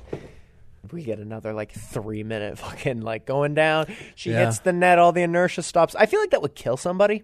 Just all the mo- all the motion in your body. Just I feel like you can get a concussion that way. I'm surprised none of them threw up or like shit their pants. Weiss might have done Both. vomited his pants and shit his mouth. I don't know if she has to walk past the dead body of Sub Zero or she just kind of walks into the second quad. Like some biker's like, ah, get in there. Yeah, but I you're don't gonna know. want to go this way. She just kind of joins up with them later on. She doesn't really like it. Never shows her kind of traversing her way through the different quads to try to find them. She just kind of bumps into them. Yeah, and to which Ben is about to punch a bitch, yeah. and uh, he goes, "Ah, you scared?" Like I didn't know it was you. He's like, "Oh, you." She's like, "You have no problem with punching I'm a here." woman, huh?" yeah.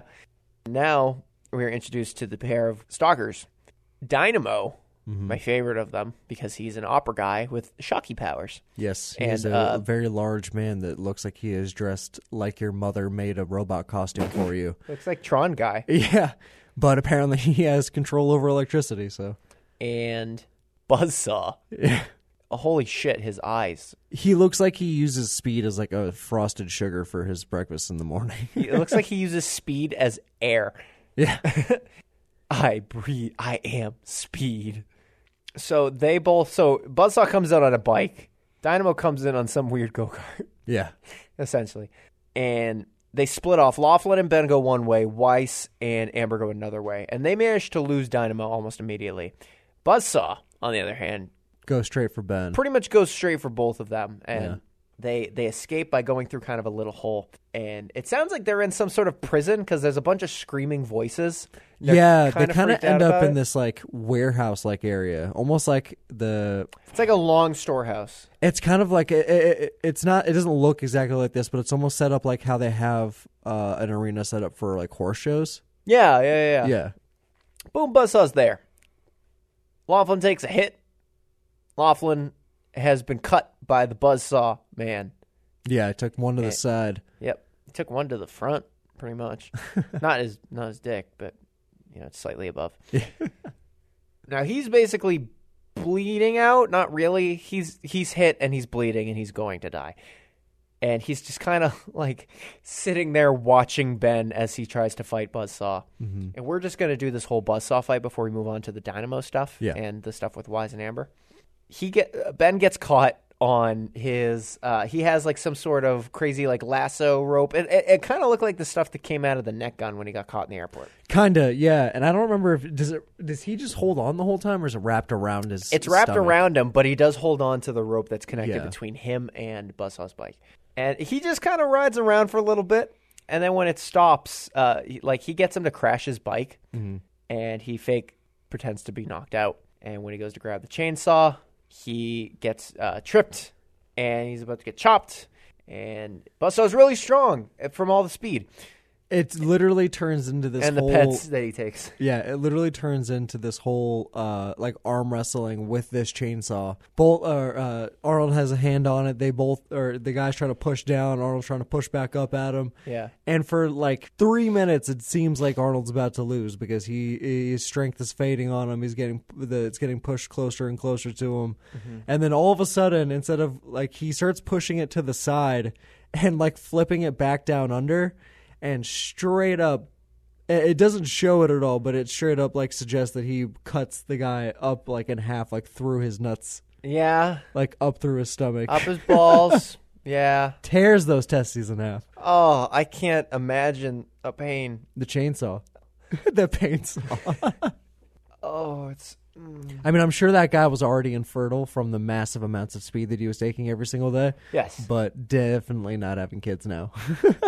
we're not so gonna he get, defeats him, We're and not then gonna get any little junior buzzsaws. so we cut over to Amber and Weiss, and they find a sort of co, like some sort of they're they're hiding from Dynamo, who's basically just doing surveillance. Yeah. in his car driving around trying to find them, and they're in a little crevice. This crevice happens to have basically the power supply running the uplinks. And he's able to pull it up, and it, what did he call it? Like a hexagonal password or something like that? Something like that. It was a specific code. something that, they that was needed. easy for him to break. It took a while, but it, Yeah. Mm-hmm. it could be done. And I don't remember the code. I wouldn't have been able to send this to the underground. It Uh, was a way longer code than the last one. It, it was, was like, seven or eight different numbers and letters. yeah, and they're each number. I remember was- seventeen was in there twice in succession. That's all. That was towards the end. Yeah. Yeah. Uh, guess who gets out of his car? Dynamo. Oh yeah. And he tells Amber to remember the code. Weiss does, and then he gets shocked, electrocuted by Dynamo, and he dies. I didn't actually think he died. I wondered, like, I don't know what they were gonna do because now Dynamo's chasing Amber, but he is dead. It kind of yeah. It, was kind of confusing at first because it kind of made it seem like he had just knocked him out, Yeah. but you find out later that he is in dead. fact when dead. Amber says what happened, he goes, "What happened to Wise?" and Amber just goes, "Oh, he's dead." Yeah. So, yeah, I guess he's dead. So Amber runs away from Dynamo and uh, escapes through the same, escapes into the same place that Ben and Laughlin are, Mm-hmm. and Ben is basically trying to tell. He's like, "Oh, we're gonna, you know, you're you're okay." He's like, "Oh, like I'm gonna die. Don't mi- don't let it be for anything less than like the end of this. Mm-hmm. Like, make us sure we'd like died for a reason." Yeah. and uh, and Amber has the uplink code, so hopefully that goes through. Mm-hmm. Amber finds Ben, and yeah, he goes, he took a hit for me. Like he, he I, it, that should be me down there. Yeah. He goes, what happened to Weiss? Amber says he's dead. Then it's just them. The lone wolves, the the the meant to be couple. Of course, they would be paired together at the Mm-hmm. Yep. end. so they got the same. They have the same yellow and gray. yeah. Dynamo comes back, chases after them, uh, uh, flips his car. He chases after Ben, who's climbing up a rock wall essentially, or a pile of rubble. Yeah. I don't remember if he used and he has like this crazy all terrain shit where he's actually able to climb it and then he ends up like going up and then he rolls down Yeah. and he he crashes and dynamo's freaking out he goes oh god i'm stuck cuts a commercial cuts a commercial Mm-hmm. ben comes in with a spear and goes right basically right between his armpit like Mm-hmm. right between his arm and his chest and he spares him although, and I think he does that to co- sort of give the because the public an idea of like I'm not scum like you. yeah, like listen, like I'm killing these guys because they're trying to kill me, but I'm not killing them just because you know I want to kill them. It's like this guy now has the, doesn't have the ability to fight me back anymore, so my life's not in danger, so I'm not gonna kill him. That's Yeah. my choice. Yeah. you know, I'm, uh, I'm doing this stuff because I'm being forced to right now because you guys put me in this fucked up TV show, but that's not who I am as a person. Mm-hmm. Yes. Even though you guys have been told this lie through you know the government propaganda. Enter. He is the last. Uh, he is the last of the uh, stalkers that is summoned, and of course, all of the stuff that has happened so far in the movie has been shown live. Buzzsaw's death. Ben saying to Dynamo that he's going to spare him. He's not scum. Mm-hmm. In between this, Damon calls in personally to uh, to Ben via satellite in the actual Running Man tournament, like quads. Mm-hmm. He tells him that he basically has he's going to sign him to like a standard like TV star deal. he's Yeah. going to make a lot of money. He basically wants Ben to become a stalker for the show. Yeah. He does not accept this, breaks the camera, and that is that. He's, he's short and sweet and to the point. And Damon is kind of running out of ways to. basically does this whole Arnold Schwarzenegger breakdown of "I'm coming for you," you know. Yeah, I'm yeah. gonna I'm gonna break you. yeah. So we enter another old lady, and Damon says, "You know, my my young one, who this girl's older than He's him." very smooth with the older woman. It Yes. seems like every like there's like I think besides that one guy that picked Buzzsaw and um yeah, the other guy, they they, were- they were all older women.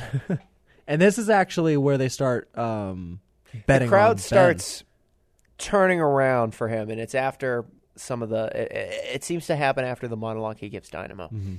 He goes, "Who who do you think's uh, how, what?" Was it? Where do you think the next kill is going to come from? Mm-hmm. And they're looking for Fireball killing Ben or Fireball killing Amber. He, she goes Ben Richards, and Damon goes, "Oh, you got to pick a, s- you got to pick a, you know, a stalker." Mm-hmm. He goes, I, I I can pick whoever I want, and I select Ben Richards. That is one tough motherfucker. Yeah. And as soon as she does this, it sort of kicks off. We go back to the ghetto, and it kicks off them now betting on Richards, Richards, to yes. win.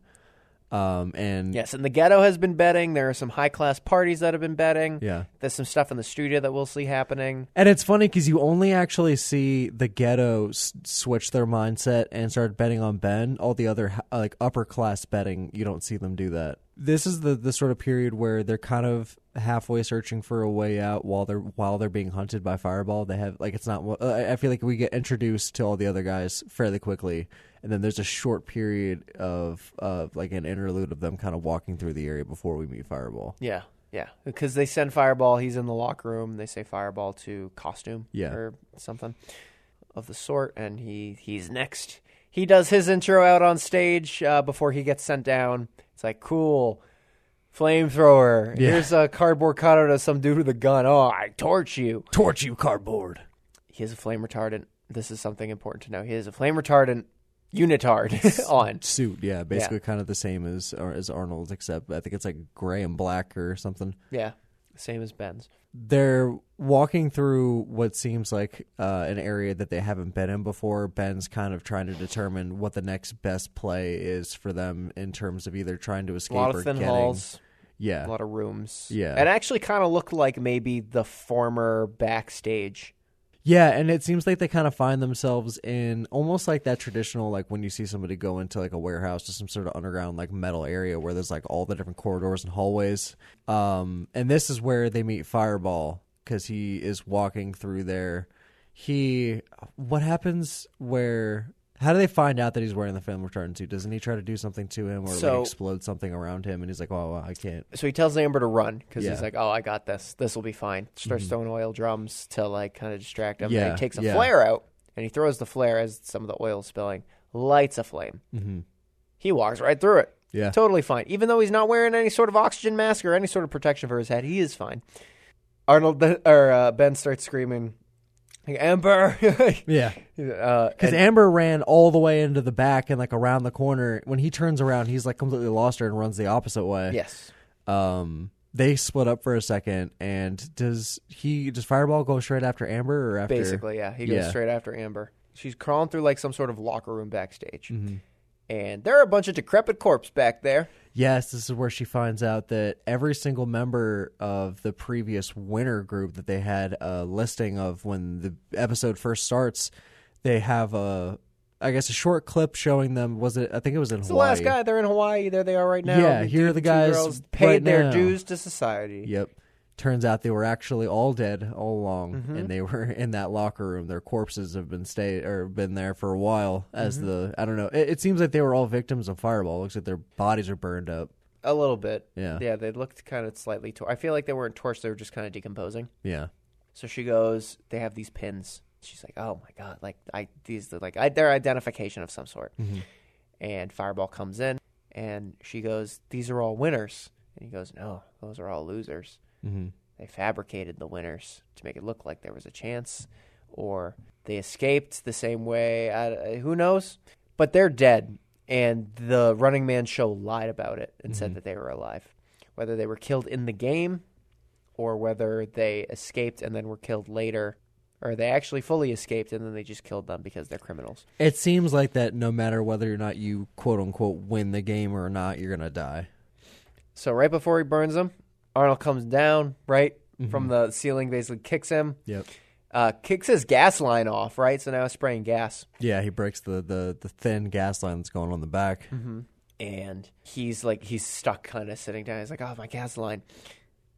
Fla- another uh, another flare, right? He says something stupid at this point, right? Yeah, he's. Uh, this is like, so let's see what happens with your flame return suit. He's like, now, "Oh or no!" He something. goes, "Need a light," yeah. and he throws it. He gets torched. Now the guy's covered. the in the whole gasoline, fucking place so- explodes. Yeah. Of course, they happen to get out in time. Yeah. Well, 80s action movie, you know. Well, actually, they run to the back, and when they're um, they walk around for a short while, and they come to that dead end. And this is shortly after uh, what is it? Now Fireball is dead, so all of the main stalkers are now dead. There's one more guy left, but he's technically in retirement, and that's Captain Freedom. Captain Jesse Freedom. Um, Ventura's character. Yeah. Who we see periodically he's doing kind of play by play. He's actually a full time announcer for The Running Man. Mm-hmm. he was a stalker. He went into retirement, but now that all the other stalkers are dead, he's got to now come out of retirement. They are setting up this whole like kind of scheme on the side where because they've realized that they can't kill him and they are probably figuring that Captain Freedom isn't going to be able to take him down either. Yeah. The easiest thing to do is to take two fake people or two fake kind of like actors and digitally impose uh, Ben and Amber's face on them. Yeah, they lost him. They lost Ben and Amber, uh, and when they get to this dead end, they actually found out like Mick is there, and it's Yeah. actually an entrance to the underground. Yep. That they managed to just stumble into. They uh, Captain Freedom comes in, and he's pissed about the weird robot shit that he he looks like he's the robot in the episode of SpongeBob where he has the nightmare about the killer robot, and it's just the dude in the green screen and some he big reminds steel me. robot. He reminds me of like a robot like costume version of like the boots from the SpongeBob, where they're always Yeah. squeaking. 'Cause Yeah, yeah, every yeah. time he moved, it was like "Rrrk, Yeah, rrrk, rrrk." yeah, yeah. the boots. I took the boots. he's mad about all the crap he's got on. He's I used to kill people with my bare hands. Yeah, He And- was mad that he basically had to use an advantage over trying to kill this guy instead of just being able to fight him like one on one, which they allow him to do in the simulation. Yeah. but Damon's not really having any of it. They tell him he tells him to get the hell out. I know of he there. fights them barehanded, but isn't he still wearing the suit? No, Oh, okay. he's wearing some sort of like almost vest like thing. Oh.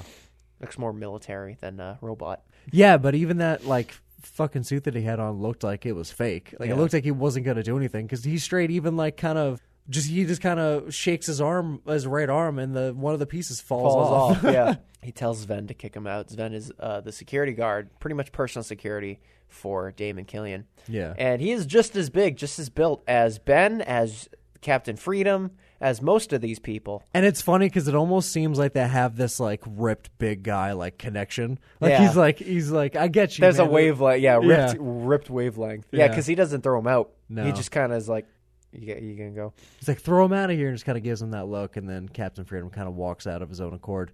But there's that second of kind of being like, yeah, I get you. I understand what you're saying. Yeah. Like. Buff boys know what buff boys do. so they're in the underground and they're actually watching the Running Man tournament. And they see, oh, like, okay, so Captain Freedom's coming out of retirement to face Ben, Ben and Amber. and Amber. Amber gets thrown like a fucking literal mannequin. Oh, I know, and I think that She they- Ah, gets thrown into like barbed wire and then like explodes or something. She's gone in two seconds. Yeah, she's dead. She yeah. basically, she gets her neck snapped too. Yeah. Captain Freedom's fucking cool. Now I do like that they gave Ben at least like a fighting chance. in well, they there. had to. They couldn't been like, oh, cat old announcer dude who hasn't fought in so long. just knocked him out. Just knocks him out especially cold. after him killing everybody else. yeah, he you know? actually provides. It's like actually a pretty equal standoff. Yeah. And then he pushes him into the spikes and he kills him. Yeah, they have a big spike wall, and you know Ben's going in some some big punches, and he basically does that move where he just picks him up and just runs him into the wall. Yeah, yeah. And that's the end of that simulation. And they actually kill someone in that, right? I don't Yeah, know. they what it- ki- they actually killed the two people that they superimposed the faces over. yeah, yeah. They're like, oh, you didn't have to kill them. And I was But, like, uh, well, Yeah, yeah. So shit happens. that's that. That's how you make good television, baby. Yep. Yeah. So they were like, Death of the innocents. right, right. Basically, how that goes is Amber's like, "What's the problem? Now people think we're dead and we can go and like escape and live." And it's like, "No, no, no. They're gonna make it way harder for us to escape now that like we've basically been written off te- television." yeah, because now they can't afford to let them leave alive. No, no, they can't, because then it'll it'll be awful for Running Man or for ICS. So they have a plan. Amber has the code, and she has the original Bakersfield massacre video. Mm-hmm. which proves that Ben Richards is innocent. Which I don't understand how, because she got caught uh, just as soon as she pocketed the the, the tape. Yeah, lucky. and they switched her into the the spandex suit. So I wonder how she was able to get the tape from like that into the spandex suit. Like I don't know. I don't know, between her tits, maybe. Yeah. they broadcast this, right? They use the video, they couple it with the the code to the uplink, and, And they, they had to use the code because they could only keep the broadcast going for like the duration to be able to broadcast that video. They were like, I Yes. think we have just enough time because they because they said they they said that if they broadcast for a certain amount of time, they're going to know where they're coming from. yeah, Yeah. they're able to like mask it essentially. And they're getting guns, they're getting ready to gear up, and they're going to go up, and they're going to shoot, and they're going to kill, and they're going to Yes, sir. They got a whole armory down there. They of do. Course, uh, Arnold gets suited up in his traditional army camo Yep. vest and Yep. his uh, short, short ass, short sleeve. they're making their t-shirt. way all the way back to the set of Yeah. the Running Man before they send people down to the actual tournament. And at the same time as they're Damon's kind of talking up on stage, the broadcast comes through into the studio. Damon Killian's been lying to you. Here's the original Bakersfield Massacre tape, which people buy. Like Mm-hmm. they buy that immediately. They don't think that could be the edited one. They Mm-hmm. see like, oh, you know, he this was this was the actual thing. Ben Richards is actually a hero. He tried to stop it, and then he got you know tamed and then sent to the internment camp. Mm-hmm. At the same time that happens, who comes through? Ben and Amber, and they all they're all Yeah, and they're splitting already- up through the office. They're Amber already actually goes back a to the separate way. studio. Yeah. like they somehow they found their way from wherever underground hellhole they were in. Like because they someone went down from there probably brought them up. Yeah, they were like, I know how to down get there. in that however far down that tunnel took them to, you know, that shooting them down in that contraption thing. That took that was a three minute sequence, and they were going at least ninety to one hundred miles per hour. yeah. That's got to be like ten miles away, Yeah, I mean they must have had some inside help because there's no way they would have been able to sneak all the way back. unless you upstairs. start all the way at the furthest point, and when you get to like, say, Fireball, you're Yeah. actually like closer to the sit than you were. Yeah, it could literally just they could have been right next to each other, and all that in between is just like a bunch of massive like swirling yeah, around. yeah, just rubble and shit. So they they go in, let the the shooting begin. I guess essentially. Basically, and Ben and his group are the only ones that are actually trying to keep the civilians out of the way, get them out of harm's way, while all this I guess you could call them security because it's not it's not military because they're working for the program. Yeah. but I'm sure they have armed guards because they're working with prisoners. Um, they do- then they give no they don't give two shits about the civilian safety. They're firing wherever as long as they're trying to kill Ben and Amber and the rest of the guys. and they do so by Which I think that kind of solidifies it in everybody's mind that you know whatever's happening is actually going on, and you know that we were lied to because at first everybody you know after the video plays they're like you know oh what's going on, but then when Ben bursts in and then all of a sudden the supposedly good guys start firing at them with no regard to their lives, like then it's kind of like oh shit this is happening we got to get out of here like everything we've been told is a lie. yeah yeah so at the same time that that's happening amber is sneaking through the ics building She runs back into Dynamo, Yeah. who was who was out of his car, and she he ready to Still. kill. She splits his pants open, uh, which leads him to he's in disgust. uh, He's in he's in his tidy whities, and he's just kind of stumbling around. And oh, how does she manage to short him out? Water. Water. That's right. I don't remember if it was Solid counterplay. was Water. it the sprinkler system or something? she grabs the gun and they're fighting, and she pulls the trigger and hits the sprinkler system. And it Yeah. starts shorting out. So Which isn't super super futuristic. Uh, I I mean, I don't know. Did we have waterproof phones in 2000? Yeah, we did. Oh, we did. 2017, Samsung had waterproof phones. I'll show Get you. with the times, 86, 2017. oh look it, she goes what she goes like oh look it's dickless or something like that i'll show you dickless dynamo's defeated dynamo's killed like everyone else is Which is And kind of lame that they left him for last. i liked him the most i'm glad i, I was hoping he'd come back as a hero It was like you Yeah. know what i see the error of my ways no i'm gonna f- wrestle around with a girl in my underwear until i get electrocuted I'm gonna rip you.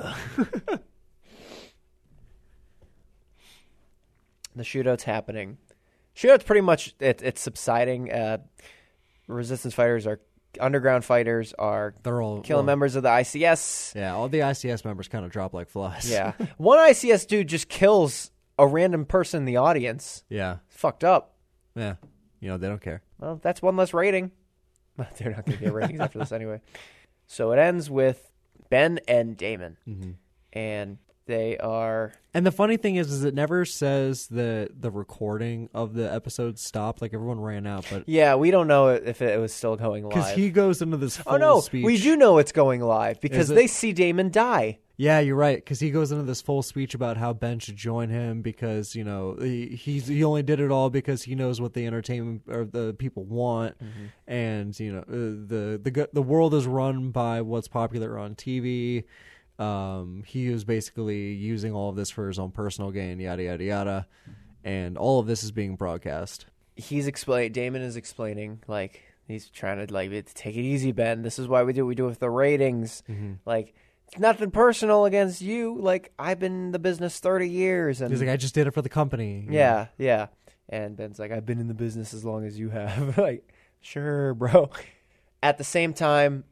Contraptions are moving, and the the vehicle that they send people down to the running man comes down, and it's very clear. Well, first, um, what is it? The security guard comes out. Sven comes out right when the thing Yeah. comes set. And you see Damon start to get a little bit of that cockiness back because he's like, "Oh, I got the security guard here with me now. I got Yeah. someone to fight you." Who is bigger than than Ben? Yeah, he is bigger, but uh, he walks out, and y you can tell that security guard already kind of hated him. Yeah. and already was sort of uh, iffy on whether or not he should be doing either doing that job or listening to what that guy says. Yeah. But he's like, "Would you like to have a conversation with my friend Sven here?" Yeah. and they literally just kind of gave each other a look.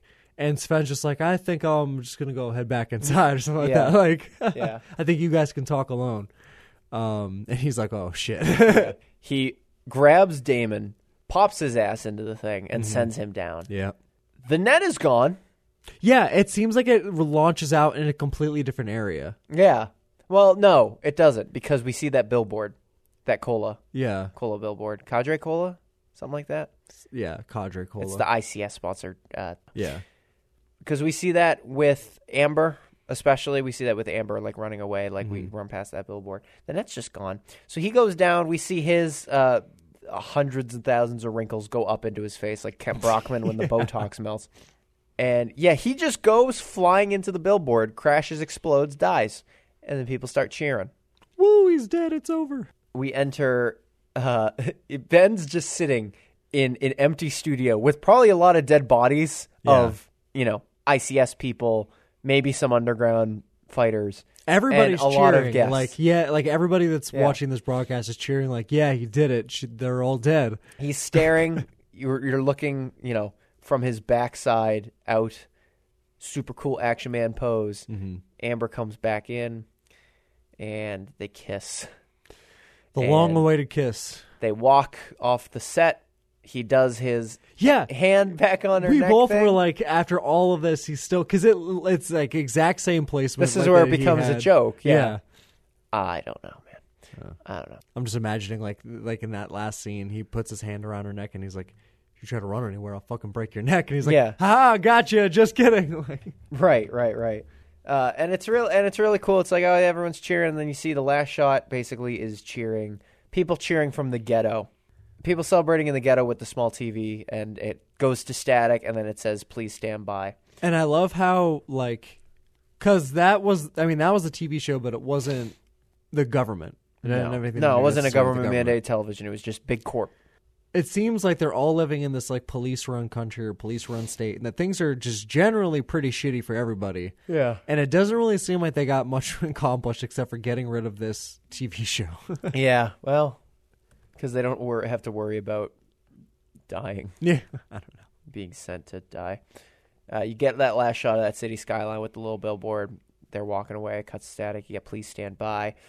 Enter your credits with uh, Restless Heart, uh, which is performed by John Parr, who I believe also did the music for Breakfast Club and St. Elmo's Fire. Brat Pack movies, not Breakfast Club. Yeah. That was Simple Minds. Uh, John Parr, I believe, did St. Elmo's Fire as well. Oh, So okay. it's very, it, it feels a lot like that Yeah. uh, that song. But yeah, really cool ending shot, coolest ending shot of all the movies we watched. Yeah, this entire the this entire movie was filled with the with a c- pretty cool like 80s synthwave soundtrack. Aesthetic, yeah, yeah, and uh, and then that's movie. That is the Running Man.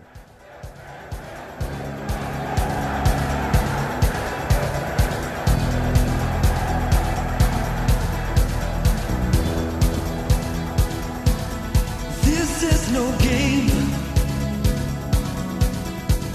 Standing in the dark, I swear I heard you calling my name.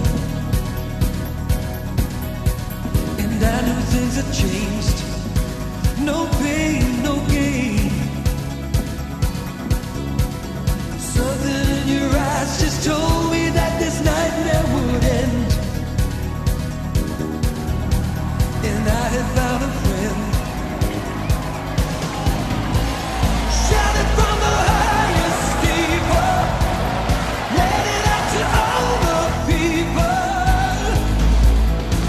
You hit the right spot. No more lonely nights. Not a very long movie, but it did pack a lot into it. Yes, a lot of stuff happening, and we skipped over like like with this podcast, we don't do every single detail. Yeah. uh, it's a little more broad, but we are also covering like the things that happen over the course of the entire movie. And I haven't I haven't read the book, uh, but it does seem like they probably skip over a lot of little, little bits and pieces Yeah. in this movie. Maybe there are more stalkers in the book. Yeah, maybe there are more stalkers, but also like little just like little things of like why was, you know, why did all that shit happen with the the military, you know, like little bits and pieces that I didn't explain and I think that was probably just because it wasn't super necessary to the story they were trying to tell through the movie. Yeah, Um, now, I, like I said, I haven't read the book, so I don't know how much of that is explained in there. But yeah, yeah. I'm glad we got this early into like a super 80s action movie, especially Yeah. one that's like dystopian, because 80s dystopia is so much different than anything else dystopia. yeah, especially Because an it's still Arnold Schwarzenegger locked in the movie. 80s. You know what I mean? Like yeah, Yeah. the future 80s stuff is still 80s. We got to watch some original Mad Max. Oh yeah, yeah, no kidding. Very good, very solid movie. I think a great start uh, because this is one that's more of like, yeah, this is the most entertainment medium it could be used for to kill a bunch of people. Now, when we get closer into the month, it's going to get more. This is a warning for people. Uh, it gets more and more fucked up Yeah, as we go on. Uh, actually, I think it actually scales up. Yeah, which I mean, is a couple- crazy because yeah, when we get to the last movie, it's gonna make the purge look like nothing. Sort of. Battle Royale, really? Yeah. I would say the Battle Royale and the Purge are probably on equal footing in terms. But it's of, kind of fucked up because they're kids that are forced to do it, Yeah. and also like they don't know. Have you seen how kids fire guns in that movie? They don't know how to shoot guns. yeah, But it also set the stage for a bunch of other stuff. But the Running Man was definitely the least violent and mo uh, also the shortest movie Mm-hmm. of definitely not as violent as some of uh, King's other films, but Yeah, uh, yeah, that's true. It's just basically got it, you take a Stephen King premise, turn it into a Schwarzenegger action film. Yeah. with like a weird twist, and I can that's- definitely see this movie being redone to be like super gory and like way darker than it is with this premise. yeah, but uh, just like the whole 80s era of filmmaking really makes this like what it is it could have been something completely different if made in any other generation yeah, yeah. So with that being said, our next movie for next week is The Purge. Mm-hmm. So uh, if you want to send notes to us, send them by September 11th at about I don't know, like about noon. I'll just I'll say the cutoff's at noon, and we will uh, well we will read them.